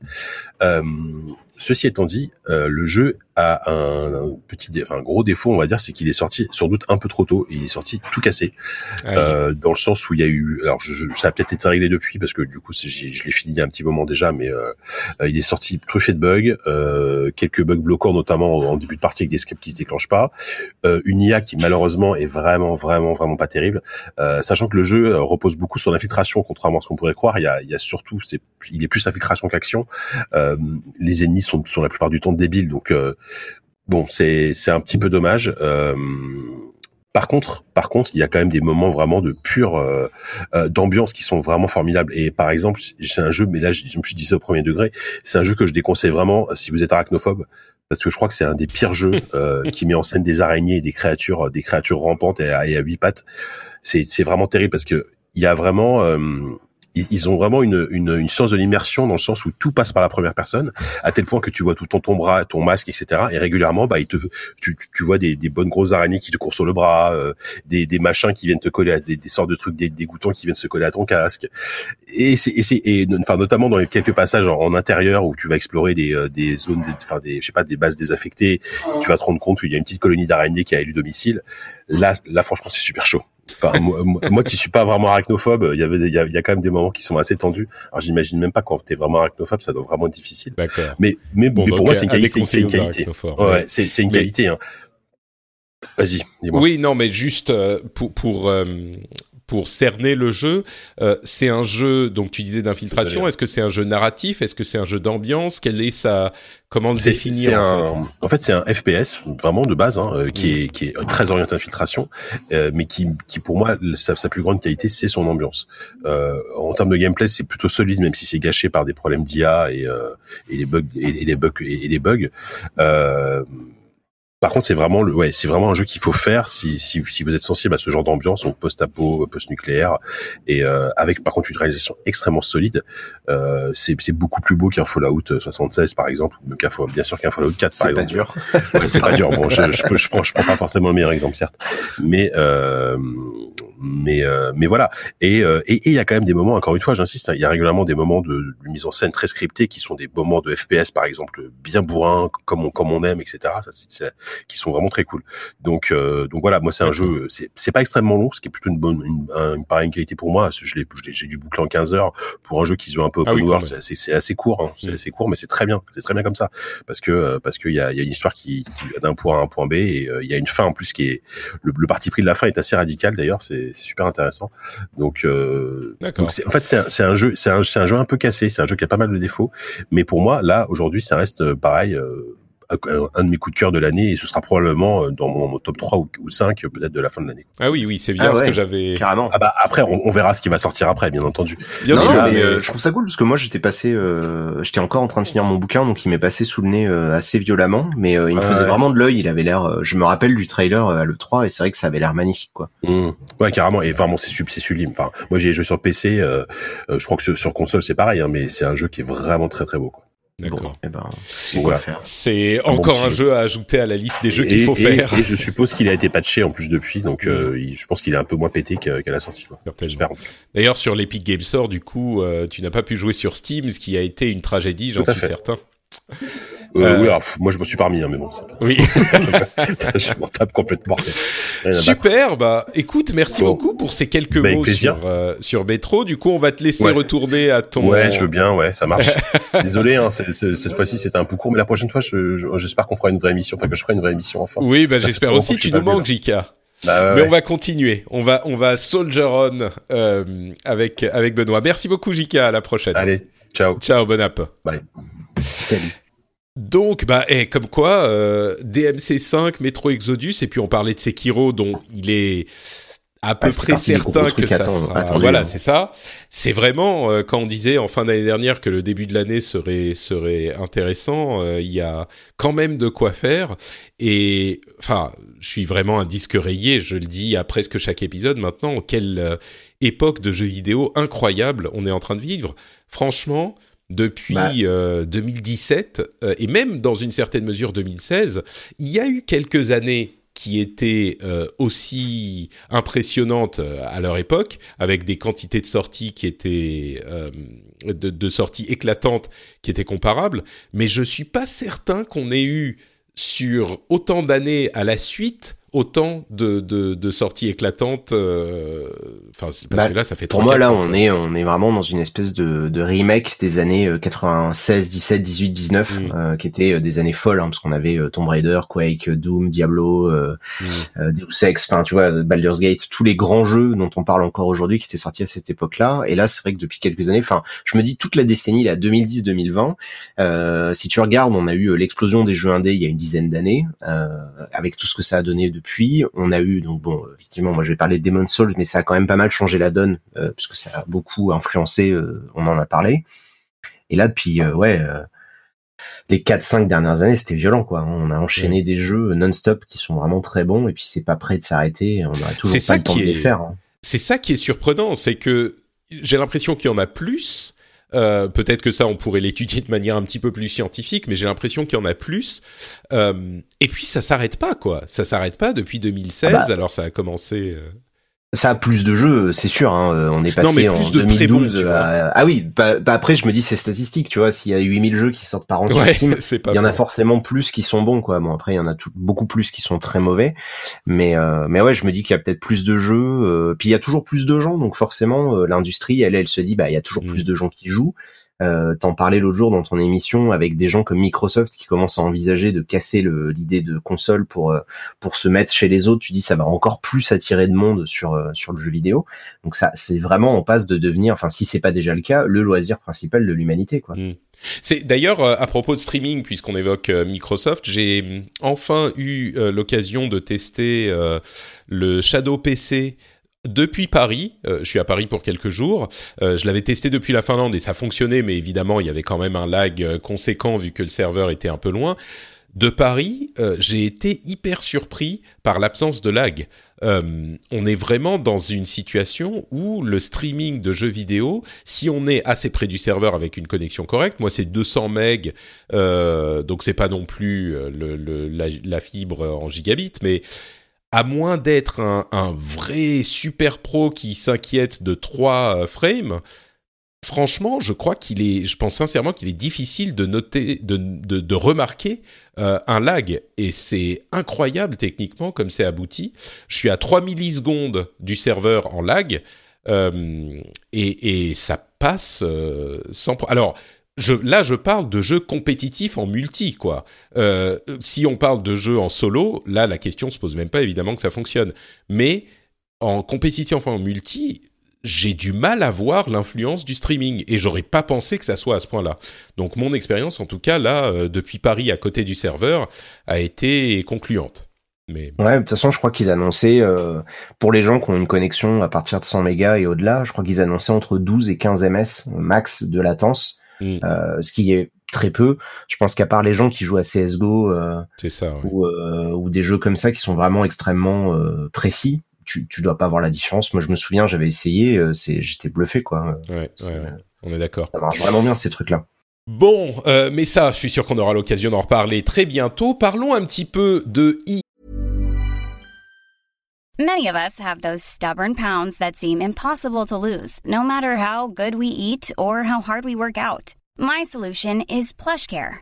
PlushCare is a leading telehealth provider with doctors who are there for you day and night to partner with you in your weight loss journey. They can prescribe FDA-approved weight loss medications like Wagovi and Zepbound for those who qualify. Plus, they accept most insurance plans. To get started, visit plushcare.com slash weight loss. That's plushcare.com slash weight loss. Hiring for your small business? If you're not looking for professionals on LinkedIn, you're looking in the wrong place. That's like looking for your car keys in a fish tank. LinkedIn helps you hire professionals you can't find anywhere else, even those who aren't actively searching for a new job but might be open to the perfect role. In a given month, over 70% of LinkedIn users don't even visit other leading job sites. So start looking in the right place. With LinkedIn, you can hire professionals like a professional. Post your free job on linkedin.com slash people today. et d'une série de news intéressantes euh, qui y, a rapport à eux, euh, notamment la plus importante, le fait qu'ils ne seront pas à l'E3 euh, cette année. Eux aussi ont décidé, comme Sony, de ne pas être présents. Alors, c'est pas tout à fait la même chose en fait parce que Microsoft, pardon, pas Microsoft, EA avait depuis quelques années décidé de ne plus être présent dans l'E3 lui-même, donc ils n'avaient pas de station de jeu là-bas, mais ils avaient leur, euh, je sais plus comment il s'appelle, EA Play, euh, qui était un petit peu plus loin de, du centre de conférence, et ils faisaient leur, presse, leur conférence de presse euh, quelques jours avant. Et donc en fait, là, c'est toujours la même chose. Ils seront pas à l'E3, mais ce qui change vraiment, c'est pas tout à fait comme Sony. Euh, ce qui change, c'est qu'ils ne vont pas avoir une grande conférence de presse, euh, mais ils vont avoir plusieurs streams euh, qui vont montrer les, les jeux qu'ils veulent présenter. Et c'est une approche qui est, euh, c'est un petit peu, on parlait de dark soulisation du jeu vidéo, là c'est la Nintendoisation euh, de la communication du jeu vidéo. euh, c'est évidemment l'avantage que euh, ils vont pouvoir présenter les jeux sans les aléas de la présentation. Alors déjà c'est beaucoup moins cher que de louer un immense, comment dire, une immense salle de conf ou de théâtre ou Dieu sait quoi. et puis ils peuvent maîtriser entièrement le montage, la présentation du truc, s'assurer que ça c'est exactement comme ils le veulent. Euh, il y aura plusieurs streams. Bon, ah bah, franchement, on les remercie quoi, parce que les confiés, c'était historiquement les plus chiantes euh, de le 3 oui, la, conférence PC Gaming ah te, regarde de, loin, mais oui. Ouais, le, tunnel des jeux de sport, elle se, battait, ouais, tout le tunnel e-sport à chaque fois où tu t'es mm. là, oui, bon, bah de toute façon, bien sûr que vous roulez dans l'or, euh, on le sait que vous êtes riche à millions, c'est pas le problème, mais euh, tu vois pas la différence d'une année sur l'autre si ça te parle pas.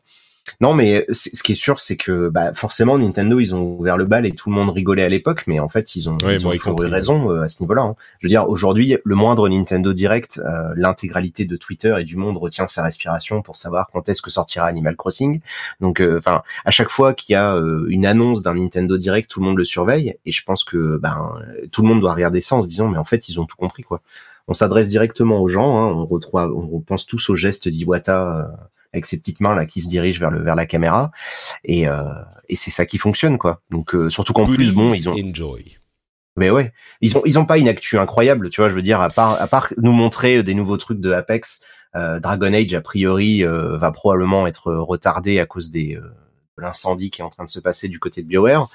Donc ils n'ont pas non plus des choses incroyables à nous montrer. Ils n'ont pas sorti un jeu de voiture décent depuis 10 ans. Enfin, faut. Euh, je crois je crois que c'est ça qui est euh, encore plus un facteur en fait, euh, et, et, que on a tendance à regarder ce, cette annonce et l'annonce de Sony par le prisme de la transformation de la communication dans l'industrie, ce qui est pas une une erreur. Mais je pense qu'il y a aussi le fait que leur les jeux et les informations qu'ils ont à faire passer sont peut-être pas aussi importantes qu'elles ne l'ont été par le par le passé. Euh, alors ils ont parlé du fait qu'ils allaient avoir euh, du nouveau du côté de Need for Speed, du côté du nouveau du nouveau du côté de euh, Plants vs Zombies. Donc il y a des petites choses à montrer. Euh, Jedi Fallen Order, il sera certainement, mais euh, il aura été présenté en avril au Star Wars Fan Fest, je sais plus comment il s'appelle. Donc on aura déjà des infos un petit peu dessus, mais ils vont en montrer un petit peu plus moi, je crois que l'avantage qu'il y a à faire une grande, conférence de presse, euh, c'est que tu y invites des gens de la presse généraliste et du coup, quand tu as des grosses annonces à faire, ils viennent et ils en parlent. Quand tu fais tes streams, oui, tout toute l'industrie du jeu vidéo euh, euh retient son souffle, tu as tout à fait raison, mais c'est un petit peu les spécialisés, la presse spécialisée. Donc il y a quand même un intérêt à avoir une grande conférence de presse et je pense pas qu'elle euh, disparaisse, je pense pas qu'elle soit en train de disparaître, c'est juste que c'est l'un des outils euh, qui est à la disposition des grosses boîtes qui veulent euh, qu'on parle de, de leurs annonces et, et, c'est plus obligatoire. Donc, euh, mais bon, c'est quand même intéressant de, de suivre cette évolution. Ben, ce qui se passe aussi, c'est qu'il y a, euh, avec l'évolution, maintenant que tout le monde fait des jeux services, au bout d'un moment, tu peux pas continuer à te tirer des balles dans le pied chaque année en sortant des nouveaux jeux services. Donc forcément, une fois que tu as lancé un service, il faut que tu le, faut que tu l'entretiennes. Tu vois, genre FIFA, ça fait quelques années où certes il y a des évolutions, mais depuis qu'ils ont lancé leur leur truc de fut et tous ces trucs là, FIFA Ultimate Team, ouais, qui est, oui, pardon, c'est le, le, côté monétisé du jeu, lui, euh, il se poursuit parce que forcément, euh, c'est des trucs qui se font sur la durée. Euh, là, on l'a vu, ils ont sorti Apex du quasiment du jour au lendemain et ça a fonctionné de ouf. Mais sur FIFA, ils sortent quand même le nouvel, la nouvelle édition tous les ans. Hein, et ils bah reprennent les 60 balles. Mais ils, ils en parlaient à un moment. c'était, tu vois, c'était une suggestion. On, pouvait même y penser à se dire un jour, bah peut-être qu'un jour on arrêtera d'acheter FIFA, on achètera juste un mm. season pass chaque année, on gardera la même galette ou le même le même code de téléchargement. Pourquoi racheter une boîte tous les ans finalement? bah Parce que EA est bien avoir euh, plus d'argent tous les ans. Je pense que c'est oui, oui, non, mais ça, ça on est d'accord, mais il pourrait trouver un modèle qui hmm. fonctionne encore mieux avec ça, parce que c'est possible. regarde, euh, WoW, ils ont fait ça pendant des années. Ils sortaient une extension tous les deux trois ans, et pourtant, ça marchait très bien. Ils avaient pas besoin de sortir un truc tous les ans. Ouais. Bon, de toute façon, ce qui est sûr, c'est qu'ils n'ont pas beaucoup d'annonces à, à, faire. Sony, je pense qu'il y a ça, ils, sont, ils se préservent, je pense, ils veulent regarder. De toute façon, ça va laisser euh, champ libre à Microsoft pour nous présenter leur, leur vision de l'avenir, donc c'est tant mieux. Hein. Et, et, ce qui est un petit peu surprenant, c'est qu'il y a plusieurs streams qui vont avoir lieu. Du coup, j'imagine qu'il y aura un stream pour euh, peut-être Jedi Fallen Order, un stream pour euh, Apex Legends, et puis un stream pour tous les autres jeux, et puis un stream pour le sport, ou peut-être qu'il y aura, je sais pas, deux ou trois dans l'ensemble. Mais, mais c'est une, ça c'est un petit peu plus surprenant parce que pour moi, euh, demander aux gens de regarder tous les trucs, c'est un peu, euh, c'est ou peut-être qu'ils s'en foutent, peut-être qu'ils se disent les fans de sport vont regarder le truc de sport, et les fans des autres vont regarder les autres. Mais c'est ça, c'est peut-être un peu à la carte, quoi. Tu te dis hmm. bon bah, je vais regarder. Euh, moi, j'ai envie de savoir à quoi ressemblait le prochain MLB ou le prochain Madden. du coup, tu vas regarder ça, et puis le reste peut-être tu vas regarder, mais c'est pas sûr, quoi. là où moi, c'est un petit peu doux amer, c'est que j'aime bien le, le, plaisir de regarder les conférences en direct et puis de s'en moquer gentiment et c'est c'est la fête quoi. C'est on se retrouve tous et puis c'est le moment où, comme je le dis à chaque fois, c'est nos Jeux Olympiques, c'est notre Super Bowl, c'est le le moment où on est tous focalisés sur ces annonces et le fait de pouvoir les suivre en direct, euh, c'est quand même un, un, plaisir. Bon là, on pourra le faire avec ces streaming live quand même, mais c'est pas tout à fait la même chose quand il n'y a pas le spectacle dont on se moque et qu'on critique, mais avec les les les lumières, les feux d'artifice, euh, etc. C'est un petit peu différent, mais bon, on le fera quand même. Euh, bon, continuons sur EA. Euh, Apex Legends a atteint 50 millions de joueurs dans le premier mois. Comme toujours, je me retourne vers Twitter et vers euh, Daniel Ahmad qui est qui nous donne l'équivalent avec Fortnite, qui était déjà le jeu qui a le, le, plus attiré de monde le plus rapidement avant Apex. Alors Fortnite a mis 4 mois à atteindre 45 millions de joueurs, là où Apex en est à 50 millions au bout de 4 semaines. Alors c'est euh, une, une, annonce évidemment importante parce que on se disait Apex a réussi à convaincre sur la première semaine parce que tout le monde l'a téléchargé par curiosité.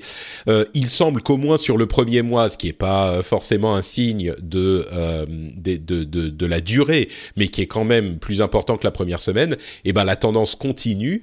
Et là, on est limite euh, pas en train d'atteindre le plafond. Mais enfin, n'oublions pas que si des jeux comme Fortnite Battle Royale et PUBG ont des centaines de millions de joueurs, euh, c'est parce que ils ont aussi des versions mobiles qui représentent l'essentiel de leur masse de joueurs. Donc là, 50 millions de joueurs sur PC et console, euh, c'est quand même euh, pas long. Je pense pas que ça soit le plafond, mais enfin, c'est un succès qui est largement avéré. Bon, ensuite, c'est le nombre de joueurs qui ont joué. Ça veut pas dire que il y a beaucoup de joueurs qui jouent encore mais j'ai l'impression qu'ils sont pas tous partis non plus. Je pense que si. Hein. je sais pas si tu l'as vu passer le, le, le, tweet là où il y avait une vidéo qui euh, détaillait le nombre de joueurs euh, par jour. C'est quand même plus d'un million de joueurs qui sont sur PUBG. Alors ah. pourtant euh, PUBG, si t'écoutes, si tu te focalises uniquement sur Twitter et les sites internet, a priori c'est un jeu qui est mort, plus personne n'en parle, tu vois. Alors qu'il y a toujours un million de personnes qui y jouent tous les jours. Ce qui est énorme. Ce qui est, ce qui est gigantesque. Donc j'imagine que Fortnite, on doit être à plusieurs fois ça, et probablement Apex, ça va peut-être ralentir. Mais là, il y a le, il y a le Battle Pass qui va pas tarder à arriver. Euh, je sais pas s'il est déjà sorti ou pas. J'ai pas, j'ai pas. Il arrive là dans les jours. à venir. Ouais. Donc à mon avis, ça va redonner un coup de un coup de boost. Il y a le data mining des prochains persos. Enfin, en plus, il continue d'injecter énormément de thunes du côté des influenceurs. Il est pour pour s'assurer que les gens continuent de, de le streamer euh, ceux qui sont influents. Donc à mon avis, ils sont, ils ont, ils ont une machine euh, qui est bien lancée. Et même s'ils perdaient, euh, allez, même 50, t'imagines, la moitié des joueurs qui jouaient à Apex le mois dernier, s'ils étaient partis peut-être même 70%, ça ferait quand même des millions de joueurs chaque jour. Mm. C'est tellement des chiffres stratosphériques que eh ben, ça n'a aucun sens. Euh, hein. Les, les, on, va à l'opposé maintenant pour y avec avec Anthem qui le, oh, les, les pauvres franchement il n'arrête pas d'avoir des mauvaises nouvelles. On a euh, des, des, problèmes de, de, crash sur PlayStation euh, euh, des, qui, qui, qui, font carrément s'éteindre la console. Bon, ça a été patché, mais on a des, des problèmes avec des, des, armes de base qui font plus de dégâts que les armes les plus légendaires du jeu. J'imagine que c'est patché aussi.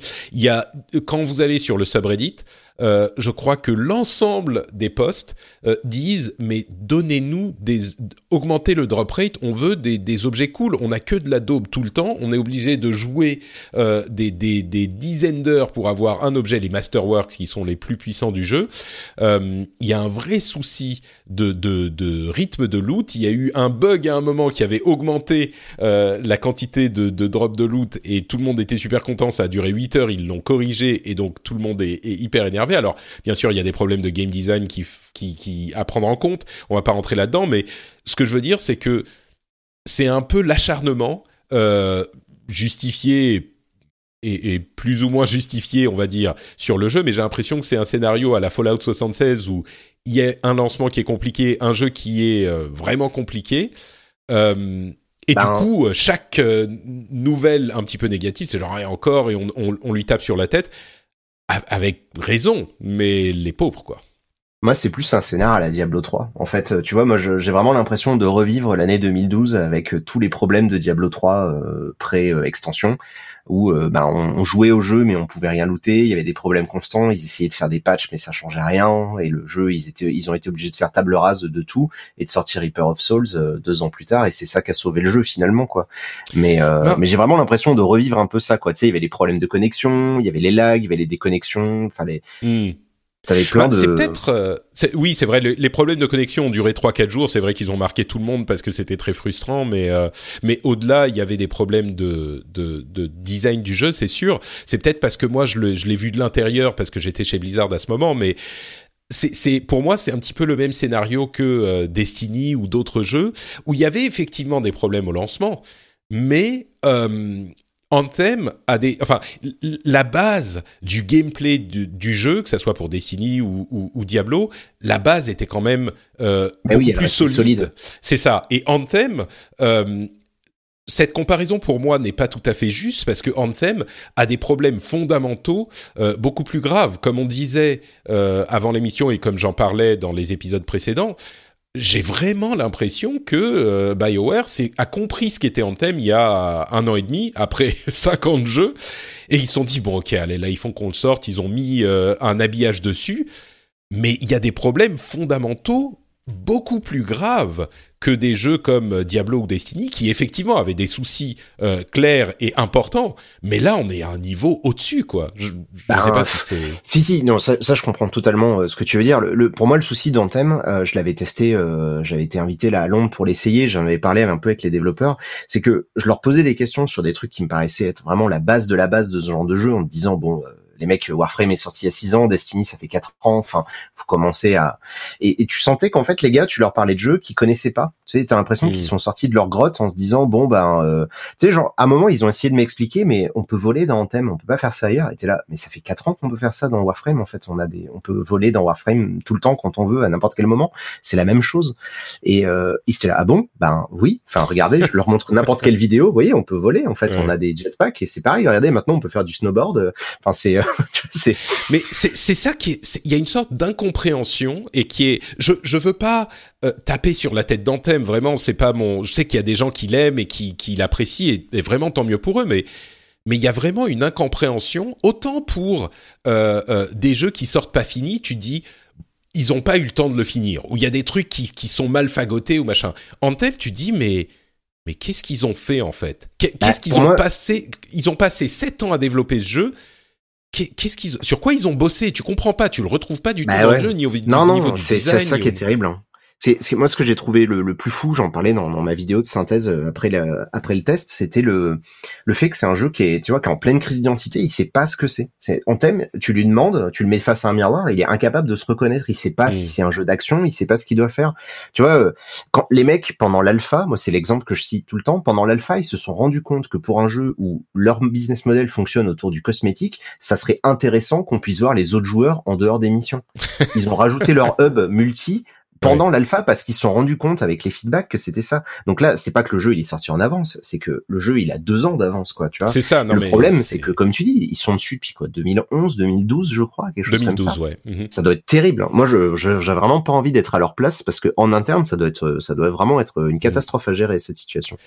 Bon. Après, est-ce qu'ils vont euh, réussir à s'en sortir Mais je euh, sais pas. Ce que tu disais et ce que disait Jason justement dans ton autre émission, c'est que la base, bah moi je la trouve pas incroyable quoi. Le, le cœur du gameplay du jeu, je trouve pas ça fou quoi. Euh, surtout quand t'as euh, Destiny en face, qui lui, euh, pour le coup, c'est vraiment la maîtrise du FPS avec le, feeling inégalable de chez Bungie, et de l'autre côté, t'auras Frame avec le côté Super Ninja, on saute partout et tout. Mmh. Bon. ils arrivent au milieu de ça, ben qu'est-ce qu'ils proposent de plus? Pas grand-chose en fait. Bah, ils proposent le vol qui est hyper cool, mais qui n'est pas le cœur du jeu. Le vol, c'est bah une partie tu peux, de ton... Tu, tiens 10 secondes, euh, ton moteur, il chauffe, euh, faut passer au milieu d'une cascade. Enfin, c'est bizarre, quoi. Bon, euh, on, on, va pas refaire le procès de Anthem. J'imagine qu'on en parlera encore au cours des mois à venir. J'espère que dans dans dans bah, un an, j'espère qu'il va pas les tuer, quoi.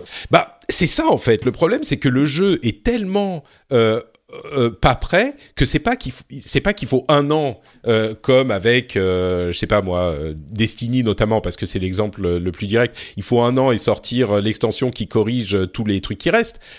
Il faut je sais pas deux trois ans de, de développement encore sur ce jeu. Bah est-ce qu'il va avoir le temps? j'en sais rien quoi parce que, en fait, c'est ça qui est terrible, c'est que tu te dis bon, ça serait n'importe qui d'autre, on pourrait éventuellement comprendre, mais là, avec EA, euh, qui est le studio le plus pragmatique de l'univers, c'est du jour au lendemain, le jour où ça les énerve, ils coupent les vannes et puis c'est fini, quoi. C'est compliqué, ouais. C'est mais, mais je sais pas s'ils peuvent se le permettre parce que là pour le coup ça serait une euh, une, une ben, euh, ils l'ont déjà fait par le passé. Rappelle-toi c'est tellement gros Anthem, c'était leur attends et un truc tout le monde l'a oublié mais BioWare, ils ont déjà fait des jeux en ligne, tout le monde disait c'est la première fois qu'ils font ça mais non, les mecs ils ont fait KOTOR, ils ont fait euh, Star Wars Old Republic qui était un MMORPG qui s'est vautré en beauté, qui s'est gaufré en quelques jours. Au bout d'un mois, ils étaient déjà en train d'annoncer qu'ils allaient l'abandonner. Oh, The Old Republic, non, non, tu rigoles. The Old Republic, il a toujours, il a continué, il a continué longtemps. Il est là maintenant, il est en train de se fermer, mais The Old Republic, ouais, mais il à l'époque, quand il est sorti, il est passé euh, gratos ultra vite. Et dans le ah monde du MMORPG, c'était le, c'était l'aveu d'échec. Hmm, je comprends ce que tu veux dire. Euh, c'était l'aveu d'échec parce que même WoW, il est toujours par abonnement, tu vois. Ouais, WoW, euh, c'est un petit peu le dinosaure inattaquable, mais. Oui, mais parce que c'était présenté à l'époque, est euh, BioWare, si on refait le truc, c'était le fameux, encore un de ces nombreux WoW killers qui n'a jamais rien fait. Hein. Mais ce que je veux dire, c'est que en plus, BioWare, ils ont même pas l'excuse que c'était leur premier jeu en ligne, tu vois, là où Bethesda, ils ont jamais fait de jeu en ligne pour de vrai, et donc Fallout 76, mm. forcément, ils découvrent tout.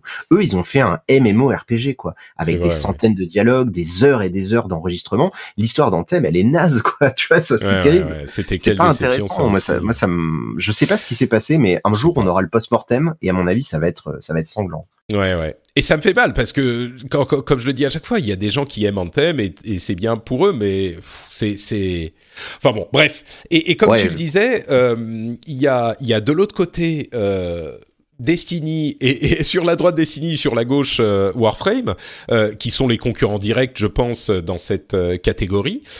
Et, et, les deux ont des mises à jour euh, là qui sont hyper motivantes. Personnellement, toi, je sais que t'étais avant qu'on commence à enregistrer, t'étais en train de finir une mission sur Warframe. Euh, moi, j'ai passé euh, plusieurs heures sur euh, Destiny là avec la nouvelle saison. J'ai craqué, j'ai acheté le le annual pass euh, et je suis aux anges. Le jeu est vraiment super super bien fini complet il y a tellement de choses à faire ça part de partout et puis le, le cœur est bon et, donc toi, tu me, tu me disais que Warframe, bah toujours, c'est ton, c'est ton bébé chéri d'amour après, euh, après euh, les Dark Souls. Bah euh, ouais, ça fait un an. Euh, ça fait un an. Je suis à plus de 600 heures de jeu d'après Steam, euh, donc la moitié, j'imagine, d'après d'après la police. Mais c'est c'est fou parce qu'en plus là, l'année 2019, ça va probablement être la plus grosse année pour Warframe depuis son depuis son arrivée il y a six ans, parce qu'ils vont rajouter en milieu d'année un mode, un nouveau mode de jeu où on va se battre à plusieurs dans les vaisseaux spatiaux, etc. Donc ça va ça va donner une nouvelle dimension au jeu qui est déjà en train de changer là. D'un mois sur l'autre, le jeu il change, il évolue. Enfin, il ils, revoient tout. Et, euh, et ouais, leur roadmap, elle est, elle est super, euh, bah, elle est super bandante parce que là, on sait que pendant plusieurs années, euh, plusieurs années, pardon, Warframe, c'est parti à tout déchirer, quoi. Bah pareil avec Destiny. Là, ils ont rajouté le Battle Pass euh, et, et, je pense que Destiny, maintenant qu'ils ont en plus le, la fin, enfin qu'ils sont séparés d'Activision, c'est, on va peut-être enfin avoir le fameux 10 Years of Destiny, tu vois.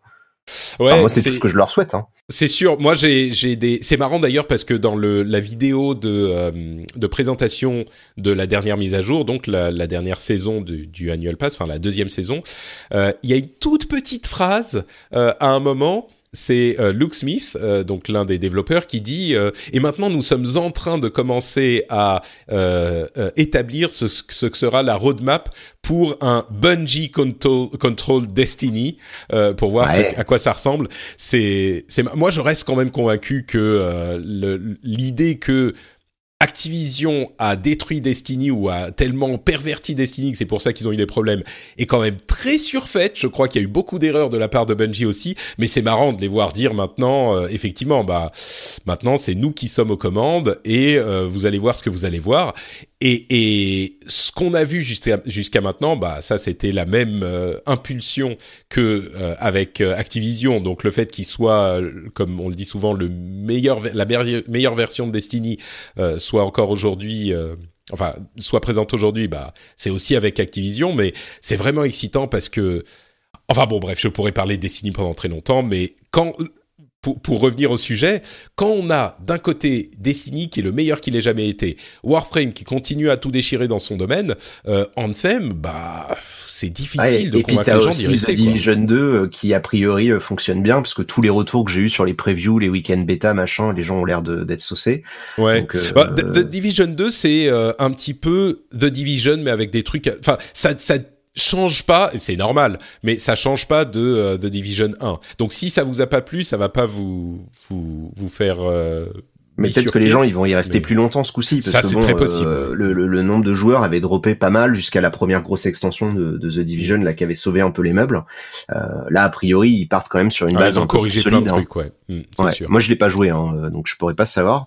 Mais mais ce qui est sûr c'est que c'est ça, c'est qu'on se retrouve dans ce dans ce dans ce paysage où bah, des jeux services en fait il y a un nombre limite, Euh, il y a une limite qu'on connaît pas, euh, on la découvrira un jour ou l'autre, mais au bout d'un moment on peut plus avoir des nouveaux jeux.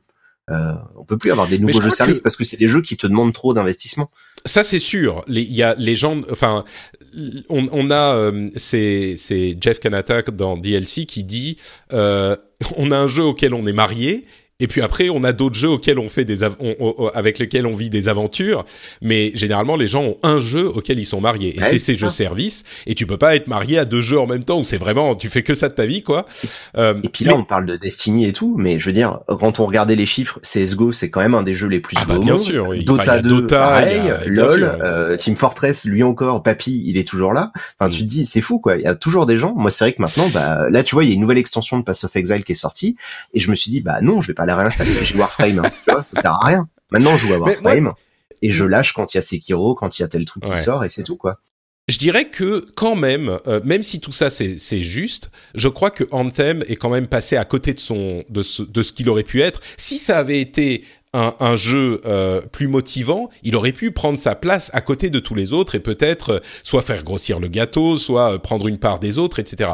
Mais mais là, on n'est pas juste dans une situation où ah bah il y en a déjà plein. On est dans une situation où il, il a il est arrivé sur scène et il, il est tombé sur sa euh, de, de tout son long quoi. Il s'est rétamé sur la scène et là il est en train d'essayer de se relever. Mais mais c'est pas juste qu'il y a plein de jeux services. C'est que celui-là, euh, Ah bah non. il, il a pas réussi son coup. quoi. Oui, oui, oui. Non, mais celui-là, pour moi, il va. Si y est, en fait, pour moi, là, je vois pas beaucoup de scénarios. C'est-à-dire, soit y est leur laisse, la- leur lâche la bride. Je crois qu'ils ils ont pas le choix, de- moi. Hmm. De, bah, s'ils veulent pas trop euh, entacher leur image, ouais, je pense qu'ils ont pas le choix. Donc là, ils vont être Puis en ils mode. ont, ils ont l'argent d'Apex euh, à côté qui peut financer, donc ils se disent bon ok allez, euh, ça va aller.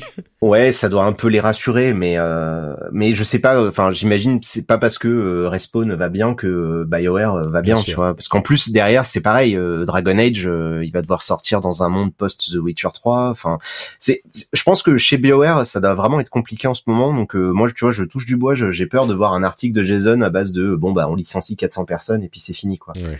Parce que malheureusement, le monde dans lequel on est aujourd'hui, c'est un peu ça qui peut se passer, et, euh, et c'est vraiment pas ce que je leur souhaite, parce que c'est c'est con en fait de perdre toutes ces compétences, tous ces gens qui a priori voulaient peut-être faire un bon jeu, mais euh, à cause de mauvaises décisions ou euh, d'un changement de direction, parce que je pense pas qu'en 2012 on leur disait de faire un espèce de mix entre Destiny et Diablo, tu vois, enfin avec des avec des robots Ouais. d'Iron Man. Je pense qu'ils étaient partis sur autre chose. C'est c'est possible, mais tu sais là aussi c'est très compliqué à dire parce que le, le, le jeu était effectivement en développement depuis euh, bah, 7 ans maintenant. Euh, c'est dur de dire à EA, bah non, on continue à mettre de l'argent dedans alors qu'ils voient que ça ça fonctionne pas super bien. C'est pas une décision facile. Et puis, euh, ah comment il s'appelle le euh, Hudson? Hudson Ah, je connais non, pas les noms. Euh, Ouais. Enfin bref, le, le directeur du studio qui est revenu en 2015, on a un petit peu l'impression qu'il, que, il, enfin, il est parti. Il avait lancé le euh, le développement, puis il est revenu pour devenir le directeur du studio. Euh, c'est c'est c'est un truc qui a été enfin bon bref on, comme tu le disais tout à l'heure on saura un jour moi je crois que EA pour son image ne peut pas euh, euh, euh, mettre un terme à Anthem c'est juste pas possible euh, ça serait enfin ils ont peut-être Ouais, je sais pas. Regarde, ils ont fait ça avec euh, Star Wars euh, 1313 aussi. Enfin, tu vois, ils ont ils ont tué Oui, mais il était Radical. pas lancé, il était pas ouais. lancé. Je sais pas. Bon, on, verra. J'espère qu'un jour on aura le post-mortem euh, de ce jeu et des témoignages, mais ça sera dans un moment. Euh, espérons que dans un an ou deux, le jeu sera euh, vaudra le coup d'être revisité. Nintendo, tiens, les petits gars de Kyoto. Ils ont annoncé, alors d'une artisans. part, euh, d'une part, bah, ils travaillent quand même comme des artisans, hein, mine de rien. Mais bien sûr, bien j'ai sûr. l'impression. Euh, Pokémon Sword and Shield, qui euh, sont les, qui est la version euh, Switch de Pokémon, la vraie. On parle pas de Pokémon Let's Go, euh, qui était un petit peu différent. Alors, deux choses. D'une part, certains ont été surpris ou déçus qu'il soit euh, un petit peu trop classique. On a même le retour des combats aléatoires, qui a un petit peu déçu certains. Euh, et puis d'autre part, il sort cette année, ou ils sortent cette année, ce qui était un petit peu surprenant, et ce qui fait du coup l'année de la Switch, là c'est bon, euh, ils sont tranquilles. Après le, le, Nintendo Direct de la dernière fois où il y avait quand même pas mal de gros morceaux, euh, là on a Pokémon qui arrive en fin d'année, bah c'est bon, l'année de la Switch est assurée. Euh, et puis d'un autre côté, c'est une histoire complètement différente, mais euh, ils ont annoncé un labo, vous savez, ces petits morceaux de, carton qu'on peut plier pour faire des jouets, euh, qui fait une sorte de kit de réalité virtuelle. Alors il y avait des rumeurs qui couraient depuis longtemps sur une histoire de réalité virtuelle pour la Switch, qui n'était pas très très crédible, et je suis pas certain que ça soit complètement lié à ça. Là, on est vraiment dans le contexte d'un cardboard, d'un Google Cardboard, et la capacité de la Switch. Enfin, vraiment, euh, je serais très très très surpris que ça soit une expérience de réalité virtuelle même potable et, et, le passe euh, un petit peu pas sous le tapis mais enfin il le mentionne comme ça rapidement c'est pas un truc qui est leur focus on va dire euh, donc Pokémon et la réalité virtuelle sur Switch je sais pas si ça t'inspire des choses bah pas plus que ça, euh, parce que c'est vrai que moi euh, Pokémon j'ai découvert euh, vraiment sur le tard, j'étais trop grand entre guillemets quand c'est sorti la première fois et du coup je suis passé à côté et j'ai redécouvert quand je bossais chez Micromania et je me suis dit mais quand même je vois des gens de, de 30 40 ans qui viennent m'acheter ça religieusement chaque année, je voudrais savoir et donc j'avais essayé je crois blanc ou noir un des deux, je sais plus lequel et, et c'est vrai que j'avais trouvé ça super cool. C'est vrai que c'est un jeu tu commences et t'es, pris dedans. Maintenant là pour me dire que c'est le même jeu à chaque fois, je pense qu'il faut vraiment être fan pour pour comprendre le délire, moi ça me parle pas trop. Concernant la VR, comme je suis toujours pas convaincu que la VR c'est une bonne chose euh, pour le jeu vidéo et qu'on m'a toujours pas démontré le contraire, je, je pense qu'ils ont raison de pas trop se mouiller là-dedans, quoi. Ouais, on est d'accord. C'est et puis en plus, bon, la Switch euh, en VR, je suis pas certain que. Ouais non, en plus euh, bah l'écran il est pas assez au niveau de, des taux de rafraîchissement et tout ça. Enfin, j'ai peur que ça soit pas ouf. Si c'est si c'est à destination des enfants en plus, parce que le, Nintendo Labo c'était un peu ça au départ. Mhm. Je trouve ça assez curieux de leur part. Hein. Ouais ouais ouais, on est d'accord. Euh, tiens, une bonne surprise. Euh, je ne sais pas si tu as pris le temps de le regarder, mais euh, Shenmue 3, on a eu un nouveau trailer. Le jeu sort fin août, le 27 août. et franchement, j'avais des, attentes tellement détruites pour Shenmue 3 que j'ai été très agréablement surpris par ce trailer. Ça a l'air d'être... Bon, alors c'est Shenmue, hein, c'est du pur Shenmue d'après ce qu'on voit mais il a l'air pas trop mal réalisé, pas trop mal fichu. Euh, c'est pas les graphismes les plus incroyables que que vous avez vus de votre vie, mais franchement, c'est pas ce qu'on lui demande. Euh, je crois qu'il risque, contre toute attente, ou en tout cas contre mes attentes, de satisfaire les fans et les gens qui l'ont euh, soutenu. très surprenant pour ma part. Bah, je pense que je suis dans le même cas que toi, c'est-à-dire que ça me faisait tellement rire Shenmue 3, tu vois. Je mm. pense que dès qu'on a vu les premières images, on s'est dit mais pourquoi qui sont les gens, tu vois. En plus, nous, moi, j'avais l'occasion quand j'étais à Gamecube, je pouvais me foutre de la gueule de Pouillot qui avait dû lâcher 200 balles là-dedans. Euh, donc c'était assez fou. Et au final, bon, c'est, tu vois, c'est daté. C'est vraiment un jeu, euh, on dirait un jeu Koei euh, tellement le moteur il est, il est vieillot. Mais c'est pas, euh, bah, c'est comme tu dis, c'est pas si pire, quoi. Le, ouais, c'est ça. On retrouve un peu un petit peu de, de Shenmue 2. Il faut voir. Après, moi, chez nous, c'est pas une série que j'ai trouvé. Euh, ça fait partie de ces séries que je trouve un peu surestimées. Donc, c'est vrai que j'ai pas. Euh, moi, moi, ça m'intéressait pas quand ça a été annoncé le 3. Ce que je suis content, c'est qu'il sorte enfin, parce que par contre, j'avais vraiment peur, euh, vu le studio qui était euh, derrière le avec les mecs de Cannes là ou de Nice, je sais pas quoi, quand une réfutation extrêmement sulfureuse dans l'industrie du JV. J'avais peur en fait que ça sorte pas et que ce soit un vaporware. Euh, au final, ça arrive, ça arrive en août. Je pense que le fait, c'est quoi? C'est Core Media ou Focus qui s'est retrouvé à, à, les aider ou 505 Je sais plus. Je sais plus. Mais il y a un gros éditeur qui est arrivé avec un injecté du blé euh, pour euh, pour assurer le truc. Donc euh, là, moi, je suis content parce que je me dis, bah les gens qui ont craqué le PEL pour aller s'acheter ça, ils vont l'avoir. Je sais pas si ça sera le jeu de la, leur jeu de la vie, mais au moins ils auront leur truc parce que j'avais peur que ça arrive jamais en fait. Oui, bah attends, hein, il y a encore du temps. oui, oui, bon, bah, d'ici là, euh, il peut y avoir des retards, un décalage. Euh, mais c'est vrai que euh, je suis curieux. Shenmue, tu l'as connu quand il est sorti à l'origine ou t'en as entendu parler après? Non, non, je l'ai fait, euh, je l'ai fait a posteriori, donc c'est je pense que j'ai raté le, j'ai raté le contexte. Euh, bah c'est ça, c'est. Je pense qu'il fallait le faire à l'époque pour comprendre l'innovation, quoi. C'est ça. Bah, je te rassure, moi je l'ai pas du tout aimé à l'époque aussi, mais c'est vrai que cette, euh, ce, fantasme de créer un monde qui était aussi réaliste que possible, aujourd'hui c'est complètement à, l'époque de Grand Theft Auto, etc. Ça devient complètement trivial. Bah, mais c'est vrai qu'à l'époque c'était, pardon? Et de Red Dead 2 parce qu'alors là euh, c'est pour l'instant c'est lui qui a mis le, la barre la plus haute au niveau simulation. Non, bien sûr, bien sûr, mais je veux dire c'est quelque chose qui est euh, courant dans le jeu vidéo depuis une bonne mm. décennie voire plus. Euh, alors que quand Shenmue est sorti, c'était quand? C'était en 99 ou je sais plus ou que 2001. Ouais, c'est 2000 euh, c'est sur Dreamcast donc ça, date hein, ouais. Donc, et, et, à l'époque, c'était quelque chose qui était euh, vraiment ambitieux et, et, différent. Mais et je pense que c'est pour ça que. Mais bon, le jeu, le problème, c'est qu'il allait tellement loin. C'était la blague. Euh, 99, ouais. Ah voilà, 99, rends-toi compte. Mais euh, j'étais au Japon à l'époque et je l'ai fait au Japon, c'était fou. Mais mais oui, c'était la blague. Euh, c'était tellement réaliste que tu allais travailler littéralement dans le jeu et euh, tu allais travailler pendant des heures. c'était super chiant. Je, peux pas. Moi, ce genre de truc, je l'ai ah bah fait le 1 et c'est vrai que moi, ça me passait des journées entières à taper aux portes pour demander où mon papa. Ensuite, il fallait que j'aille travailler pour gagner de quoi me payer euh, des armes ou des cours de d'arts martiaux. T'es là, mais c'est quoi ce jeu vidéo? Et je, bah, je suis juste pas sensible à ce genre de truc là, quoi. Mais hein. non, mais c'était clairement, il est allé beaucoup trop loin. Le jeu était, euh, il avait une idée et il a essayé d'exploiter l'idée euh, au, au, autant que possible et il a fait énormément d'erreurs. C'était clairement beaucoup beaucoup trop. Mais euh, l'idée était originale et intéressante. Et, et ce qui est fou, c'est que ça fait partie de ces jeux qui, a posteriori, tu vois, ont, euh, ont comme tu dis, une espèce d'aura fantasmée de, de, de, mm. jeu de, de jeu du siècle, de de de. Ouais, sur dire, il y a, y a, plein de gens qui s'en souviennent avec euh, émotion. Je pense que peu de gens te diraient aujourd'hui, il est encore, euh, c'est un jeu incroyable, quoi. C'est ben, un jeu qui a marqué l'histoire, peut-être avec le Kickstarter et le succès du truc, je me dis quand même, ça, je pensais pas que ça avait marché autant, tu vois. Mais euh, non, t'as raison, t'as raison. Ouais, il y a, il y a, y a, y a un côté, ouais, il y a une sorte d'affect. Les gens, ils kiffent ça, quoi. Mm. Euh, bon, tiens, puisqu'on parle de bonnes surprises, euh, on a des reviews, pas des reviews, mais des previews qui ont commencé à tomber sur Days Gone, le gros jeu euh, super triple A de Sony pour la PlayStation en exclu, bien sûr, le jeu de Ben Studios, euh, qui avait, au fur et à mesure des, années où il a été présenté, euh, gagné une réputation de, ou pas vraiment une réputation, mais une impression de jeu euh, vraiment euh, tellement classique qu'il en devient. Pardon? Qui arrive trop tard. Qui arrive trop tard et qui, qui, qui va du coup faire du déjà vu euh, mm. à un point euh, euh, qui, qui désintéressera les gens complètement. Alors c'est un open world post-apocalyptique zombie, on a vraiment toutes les cases à cocher du, du, triple A classique.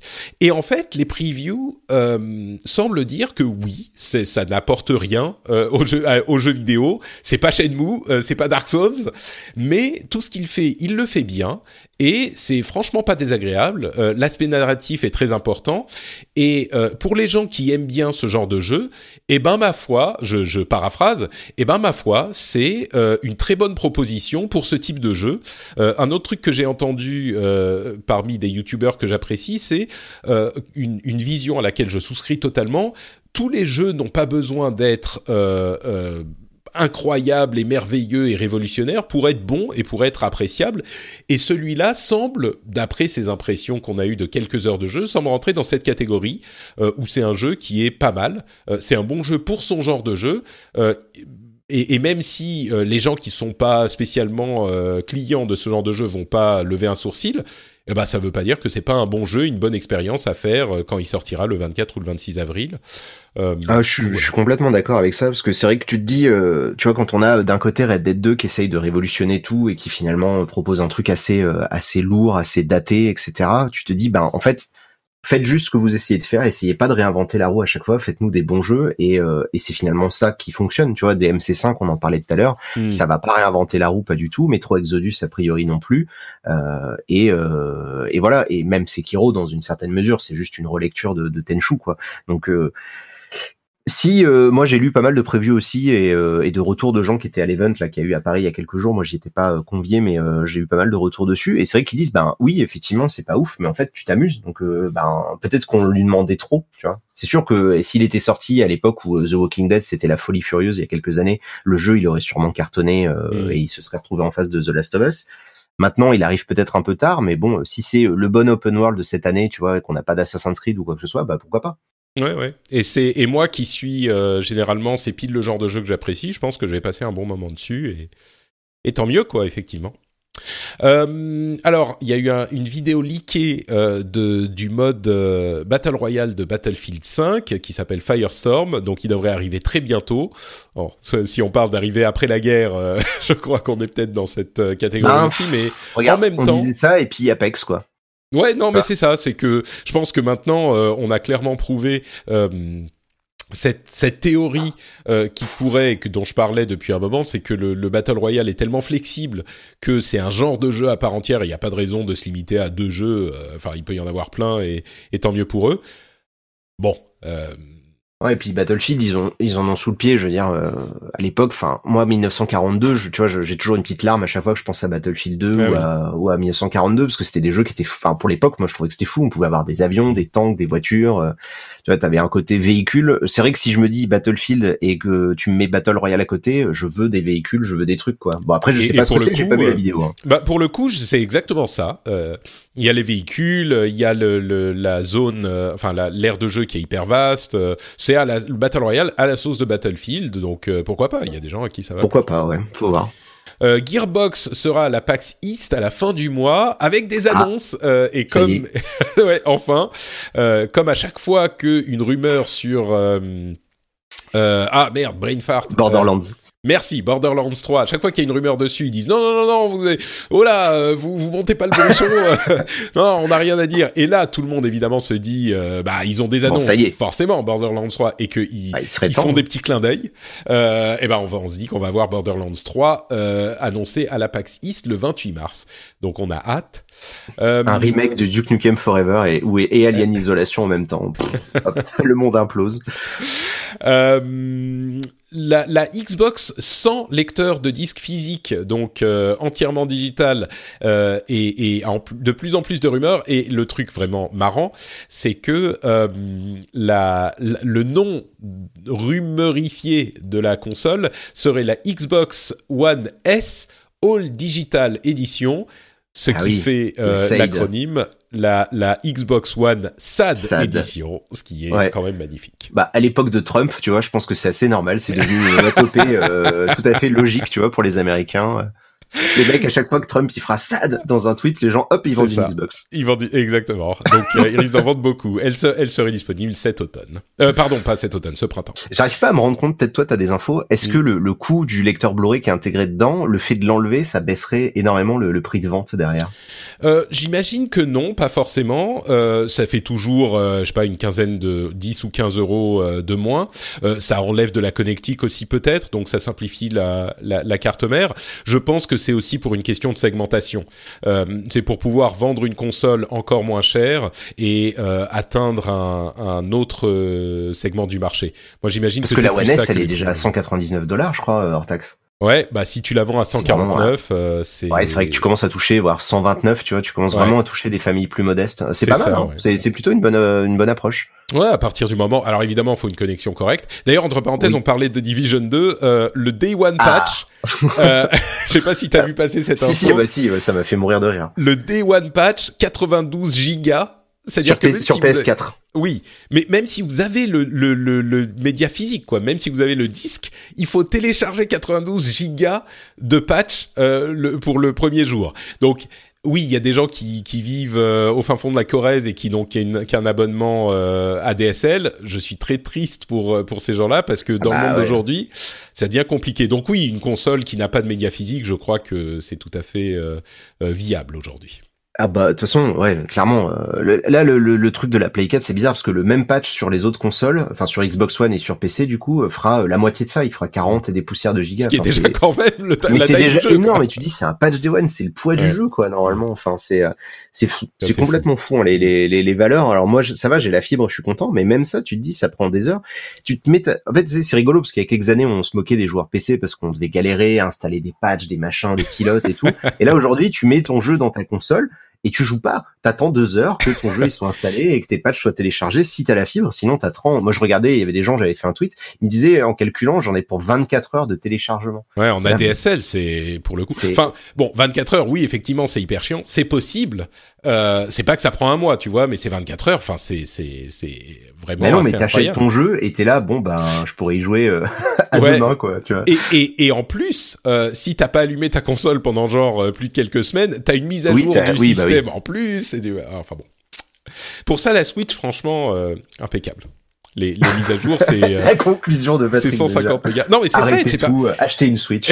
non mais hey, la Switch, les téléchargements des, des, des mises à jour d'OS, c'est euh, deux minutes elle redémarre en deux minutes et c'est bon, t'es tranquille. Bah oui, non, non, mais ça là-dessus, ils sont, ils sont bien. Euh, ça, ça. Il faut dire que c'est, c'est une console de, de, de, puissance euh, de 2008, donc forcément, c'est plus facile à gérer, mais il n'empêche. euh, bon, il fallait une petite, euh, petite pique. Euh, Diablo est disponible sur goodallgames.com. Diablo 1 euh, et c'est le seul store où on peut l'acheter. Je crois qu'on peut pas l'acheter même chez. Enfin, si on peut l'acheter sur Battle.net, je suis pas sur le l'app, ça c'est sûr. On euh... peut plus. Euh, depuis pas mal de temps, euh, ça faisait partie de ces jeux euh, qui étaient pressentis ah, pour arriver. Alors moi, j'ai, du coup, je peux te donner parce que étant donné que je suis un peu insider GOG, ça fait pas mal de mois que c'est dans les tuyaux. Mhm. Blizzard oblige, j'ai eu beaucoup de retard, mais mais du coup, ouais, il y a eu il y a eu vraiment une grosse négociation de la part de GOG pour essayer de récupérer ça. Donc j'espère que ça va vouloir dire qu'ils vont peut-être réussir à choper derrière Warcraft. Euh, pourquoi pas euh, Parce que bon, ils ont Warcraft maintenant, il y a le parce qu'il y aura Warcraft, 3 remasters, mais ouais, pour récupérer Warcraft 1 et 2, tu vois, ça pourrait être cool euh, de les récupérer. Peut-être Starcraft, faut voir. Ouais, moi je pense que c'est pas impossible. Moi, je vraiment, je, là, je si jamais je sabre le champagne, si on arrive à récupérer Diablo 2, parce qu'aujourd'hui Diablo 2, on peut pas, euh, tu peux pas l'avoir dans ton BattleNet, quoi. Il faut que tu l'aies acheté à l'époque et, euh, et que tu le retélécharges depuis le site, mais tu peux plus acheter Diablo 2 aujourd'hui. Alors, euh, je suis en train de regarder, effectivement, euh, Diablo, c'est plus possible. Il y avait une époque, parce que moi, je crois que je l'ai, euh, je peux le télécharger depuis le site, je crois que je l'ai, Diablo 2, peut-être. Ah si, Diablo 2, tu peux l'acheter depuis le site. Ah, ah ils le vendent quand même. Ah, bah, j'ai rien dit. D'accord. Euh, putain, ils te vendent ça 20 balles, quoi. Ils se moquent pas du monde. ah oui, forcément.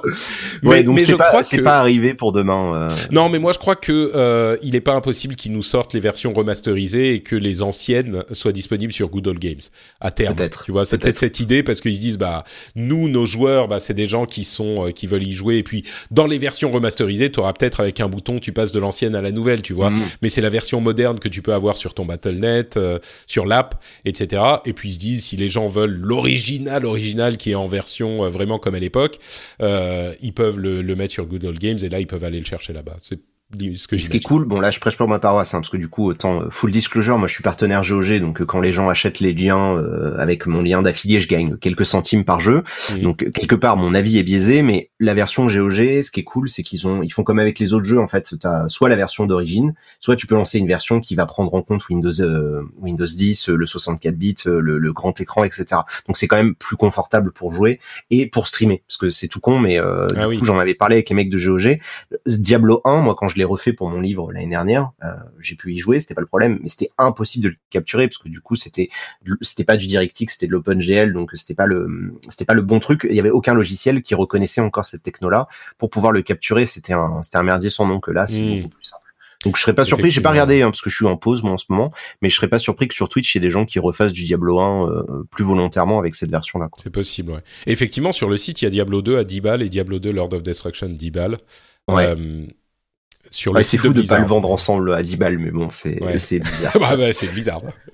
Euh, Ouais, donc effectivement, il y a euh, il y a un truc à, faire. En plus, euh, GOG, il y avait un reportage de, euh, je crois que c'était nos clips. Enfin, forcément, ils font, c'est eux qui font tout, mais euh, sur YouTube, sur GOG, la manière dont ils travaillent pour adapter les jeux et pour retrouver le code source et pour le faire en sorte qu'il fonctionne euh, sur les systèmes modernes, un travail qui est incroyable et qui est vraiment admirable. Et ils ont une expertise, ils ont développé une expertise qui est, enfin je sais pas, c'est un mélange entre archiviste, euh, ingénieur euh, de, de l'époque et d'aujourd'hui. C'est un boulot de dingue. ouais, ils font de la conservation quoi. Hein. C'est mm. vraiment là Diablo. alors je peux pas tout te dire, mais ils y ont passé au moins trois mois à sortir les patchs quoi. S'ils ont fait un mix de patch non officiels et de patch maison qu'ils ont développé en interne pendant quasiment trois mois. Euh, bon, on va euh, conclure rapidement. Alors, euh, Vivendi s'est complètement désengagé d'Ubi, donc euh, voilà, c'est la confirmation. On le savait déjà, mais contrairement à tout ce qu'on aurait pu imaginer, Ubi a résisté à l'assaut de l'ogre Vivendi et c'est plutôt une bonne chose. Valve a renvoyé quelques employés, notamment dans leur équipe VR. Alors, ils ont encore des gens. Oula, qu'est-ce qui se passe? Euh, non, non, c'est euh, ça craque de mon côté, mais t'inquiète pas, tout va bien. Euh, ils, ils, ont renvoyé des gens, euh, notamment dans l'équipe VR, donc il semblerait qu'ils se, se calment à ce niveau-là. Et Richard Garfield, qui était impliqué dans Artefact, c'est le créateur de Magic the Gathering, n'est plus impliqué dans Artefact, donc ça continue la, la, la j'allais dire la lente chute, mais pas du tout la chute très oh, rapide. ça, ouais, ça a été instantané, hein. c'était vraiment une étoile filante. Hein, c'est ça. Euh, j'ai même pas vraiment beaucoup envie d'en parler, mais euh, il y a le, le, jeu Rape Day, qui est un jeu où on euh, pouvait violer euh, des femmes qui étaient en, en préparation sur Steam euh, après une, une levée de bouclier. Évidemment, Steam a décidé de faire une exception à son approche hands-off, donc on n'interdit rien. Ils ont dit bon bah ce jeu-là quand même, ça, ça, on va pas l'autoriser. Euh, merci beaucoup. Et enfin, THQ a fait un FAQ. Un, T'as gardé les deux meilleures news pour la fin. Ouais, non, mais parce que je veux même pas passer de temps dessus. C'est juste que je les mentionne parce que c'est newsworthy, comme on dit.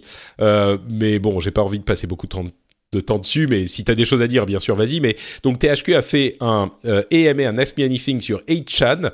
Euh, si vous savez pas ce qu'est 8chan, euh, vous connaissez peut-être 4chan, qui est un petit peu euh, les égouts de l'internet en quelque sorte. C'est les gens qui font les trucs pour le lol, et il y a beaucoup de trolls et de memes plus ou moins de bon goût qui naissent sur 4chan. Eh ben 8chan, c'est tous les gens qui euh, ont été considérés comme trop hardcore pour 4 euh, c'est vraiment, c'est euh, pédophilie, conspirationnisme, c'est genre sous couvert de liberté d'expression, genre on a le droit de tout dire. Euh, enfin bon, bref, voilà. Et THQ, pour une raison qui est complètement incompréhensible, a décidé d'aller faire un, un, un, Ask Me Anything, donc un, euh, de répondre à des questions sur 8chan alors moi j'ai pas vu le truc, mais tout ce que tout ce qui a été dit, c'est qu'ils étaient limite un petit peu en train de faire des clins d'œil, genre ouais, nous on est pour la liberté d'expression, allez-y. Alors ils ont été obligés de faire des excuses euh, longues comme le bras. Euh, il y a il y a des, des, des un rétropédalage énorme. Mais bon, c'est un petit peu. Ça n'a aucun sens. Je pense que dans les dans les news les plus connes euh, de ces dernières années, je pense que c'est la décision la plus stupide euh, depuis euh, j'ai même pas de point de comparaison en fait. Tu vois de, quand quand j'ai entendu parler de cette histoire au début je pense que comme tout le monde je me suis dit ah ils se sont fait hacker leur compte Twitter dommage. Et après tu, te rends compte ah non ils vont par contre virer leur mec de la communication. Et puis finalement ah bah non ils vont juste s'excuser. Et euh, et tu te dis mais c'est improbable. C'est vraiment, euh, c'est vraiment improbable quoi. Le, le, le niveau de, de, médiocrité et de, de bêtise qu'il a fallu pour arriver à prendre cette décision-là, moi ça me, ça me, bah, ça me surprend. Ce qui est étrange, c'est que le directeur de la communication de THQ a, de THQ a, a dit euh, ah je suis désolé, c'est ma responsabilité, je ne savais pas machin, mais c'est quoi ton boulot, mec? Mais, mais, non, mais, mais, non, mais ça c'est ce qui est, est Enfin, où tu te C'est comme si demain la LICRA ils nous annonçaient qu'ils allaient faire un petit gueuleton avec le Ku Klux Klan et que et que du coup ils allaient streamer ça sur Twitch, tu vois. Et t'es là genre ah ben non, on savait pas qu'il fallait pas y aller. C'est ça. Ouais. Mais vous êtes con quoi C'est votre job de savoir ça quoi. Tu te dis c'est des gens qui font des jeux vidéo et le minimum d'informations, ils savent même pas ce que c'est les pires endroits où il faut pas aller quoi. Bah c'est ça, oui, exactement. Surtout si t'es responsable communication, PR, machin, à la limite, il faut savoir où tu dois aller, mais il faut aussi savoir à qui il faut pas toucher, quoi. Donc, tu sais, euh, genre, même Fortune, je pense que le monde aurait implosé en se disant, quoi, ils sont allés sur Fortune, mais là, ils sont allés direct à l'étape d'après, quoi. C'était pas possible. C'était, c'était surréaliste. Ouais. Surréaliste. Il y, a des gens qui ont dit, ah, mais peut-être que c'était pour faire parler d'eux et c'était un moyen. Oui, c'est vrai. Du coup, on parle ah d'eux et on n'aurait bah, pas parlé d'autrement. Mais, mais, hein. mais, là, je crois pas, quoi. L'idée qu'il n'y a pas de, euh, de mauvaise pub, euh, là, franchement, je, je, je pense pas. C'est, ouais. Bref. Donc voilà pour cet épisode hyper hyper euh, euh, complet. Euh, on a passé un bon moment à discuter de plein de choses super passionnantes. J'espère que vous avez passé un bon moment avec nous également. Euh, et on arrive à la fin de l'épisode. Avant de se quitter, évidemment, euh, Benoît, est-ce que tu peux nous dire où on peut te retrouver? Je crois que tu es un petit peu en mode off. c'est quelques jours, mais bon. Oui, voilà. Là, je prends une petite pause parce que j'ai vraiment J'ai vraiment trop tiré sur la corde. Tu sais ce que c'est d'être à ton compte. Oui. je connais bien. Du coup, ben là, incessamment sous peu, il y a mon troisième livre qui va sortir chez Ford d'édition, donc qui revient sur la. sur, sur la quoi t'as été coupé, pardon? Pardon, sur la série The Witcher que tu sais c'est mon bouquin mon troisième livre oui oui tout à fait mais je, voilà t'avais dû entendre parler. j'ai du mal à suivre le rythme moi euh, ah. des, des, sorties tu vois parce que t'en as sorti un je me suis dit oh putain mais euh, gros bouquin euh, Diablo machin ouais, puis j'en ai fait un sur Dead Cell entre temps qui est sorti en décembre et là il y a donc d'ici là on est combien? On est le 11 pour l'enregistrement d'ici 10 jours il devrait arriver The Witcher. C'est fou oui, je crois que tu, tu t'as mérité un petit peu de, de repos. Ouais, voilà. Du coup, là, c'est vrai que je souffle. D'habitude, ben, je suis plutôt sur Twitch, sur YouTube. Même plus que souffler, je suis vraiment dans une phase de, on en parlait en off, de, de remise en question de où j'ai envie d'aller. Tu vois, ça fait 9 ans que j'ai commencé tout ça. Euh, je suis passé par Gamecube, je suis passé par euh, les bouquins, les jeux oui, Gamecube, d'ailleurs, on n'a même pas dit, on salue Yukish euh, qui quitte son poste de de, de, Thomas Cusso qui quitte son poste de rédacteur en chef et du coup lui aussi va pouvoir dormir. Voilà, c'est ça. C'est c'est Pouillot euh, qui reprend le, le, poste dans quelques semaines là. C'est un, un, gros événement pour la presse quand même. Euh, euh, française. Mais pardon, je t'ai interrompu. Non, non, non, mais du coup, euh, voilà, je suis en train de, de réfléchir. Euh, tu vois, on a lancé il y a quelques mois avec deux euh, un duo là de Game Next Door qui est sur Strasbourg aussi. On a lancé un podcast. Alors, on va pas te concurrencer hein, parce qu'on parle pas d'actualité. On parle justement d'un sujet très froid parce qu'en fait, on parle de jeux qui sont sortis il y a au moins quelques mois et on en parle en spoilant. Ça s'appelle Fin du game et, et on prend un jeu tous les 15 jours. On, le décrypte vraiment de manière assez analytique en essayant de faire un truc que je veux faire depuis des années que j'ai jamais trop réussi. C'est vraiment de me détacher de, de l'affect et de ne pas donner mon opinion parce que tu vois, j'ai pas aimé God of War, j'ai pas aimé Détroit, mais j'en parle quand même. Euh, et de, de, de, plus se préoccuper de ce qu'étaient les intentions des, euh, des auteurs au départ, est-ce qu'ils y arrivent, pourquoi ils y arrivent, est-ce que c'est bien, etc. Donc c'est vraiment, toi, je sais que t'aimes bien, donc euh, oui, oui, tout à fait, je, je cautionne et je recommande parfaitement. Donc merci, euh, merci pour ça. Et puis bah du coup ça, on va continuer, on va essayer de voir ce que ça peut donner. Et moi, dans les mois à venir, ouais, je vais, euh, là, je vais peut-être un peu souffler, profiter qu'il y a Sekiro qui sortent, juste rester tranquillement sur Twitch, YouTube, euh, en mode, en mode calme, parce que j'ai besoin de repos. J'ai vraiment, là, j'étais vraiment à la limite du burn-out, donc ça sert à rien de, de se tuer à la tâche. Je comprends tout à fait. Oui, c'est c'est un, un un combat euh, permanent quand on est à son compte et qu'on bosse de chez soi en plus c'est compliqué de, de, de, de de s'arrêter, euh, et d'autant plus quand euh, notre boulot et tu le disais, moi je, je, je, connais bien ça aussi. Le boulot, bah c'est des trucs qu'on aime. Donc euh, bon, bah c'est génial parce qu'on bosse dans des trucs qu'on aime.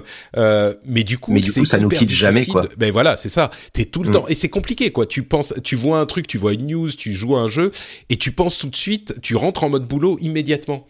Donc, ouais, euh... ouais. Puis là, j'ai découvert le nouveau stade du, euh, du crunch avec euh, écrire un livre. Oh, et euh, c'est vraiment, voilà, c'était une charge de travail que j'avais déjà découvert avec Diablo l'an dernier, mais c'est Hmm. Bref, c'est vraiment beaucoup de boulot, c'est génial hein, d'en arriver là. Donc moi, je suis très heureux, je suis très content, euh, je suis, euh, ah oui, c'est pas la mine, c'est sûr, mais, c'est juste que j'ai besoin de, là, j'ai besoin de souffler parce que ça fait, euh, ça fait plus d'un an et demi que je suis à balle et que j'ai pas vraiment pris de repos. Donc là, je vais ralentir un peu, on va peut-être entendre un peu moins parler de moi, et, et c'est pas grave, je repasserai de temps en temps avec plaisir. ah bah ça me fera très plaisir, bien sûr. Moi aussi, je me... le, le, tu sais, je me dis aussi, je crois qu'il va falloir enfin que je prenne des vacances des vraies vacances à un moment, peut-être cet été, et où je vais juste mais rien faire pour de vrai pendant quelques semaines parce que ça m'est pas arrivé depuis, euh, je sais pas, depuis dix ans, depuis que j'ai commencé à podcaster. Donc, euh, bref, euh, je, je, je, je, On fera une émission depuis nos vacances et on ça, rien pendant une heure. on entendra juste eh, le cling cling des verres et Là, tu fais quoi Oh bah la, piscine, là. Ok. Bon, moi, j'allais prendre un, un, un, cocktail. Ok, d'accord. Bon bah super. Une heure, une heure d'émission comme ça, ça sera parfait. Pour ma part, c'est notre Patrick sur Twitter, Facebook et Instagram. Vous pouvez retrouver cette émission sur FrenchSpin.fr. N'hésitez pas à venir nous laisser des commentaires sur euh, l'article de l'épisode s'il y a des choses qui vous ont intéressé ou avec lesquelles vous étiez d'accord ou pas d'accord. Euh, vous pouvez venir commenter, ça nous fera toujours plaisir. Et puis, bah, on se retrouvera dans deux semaines pour un prochain épisode du Rendez-vous Jeu. On vous fait de grosses grosses bises et on vous dit à ce moment-là. Ciao à tous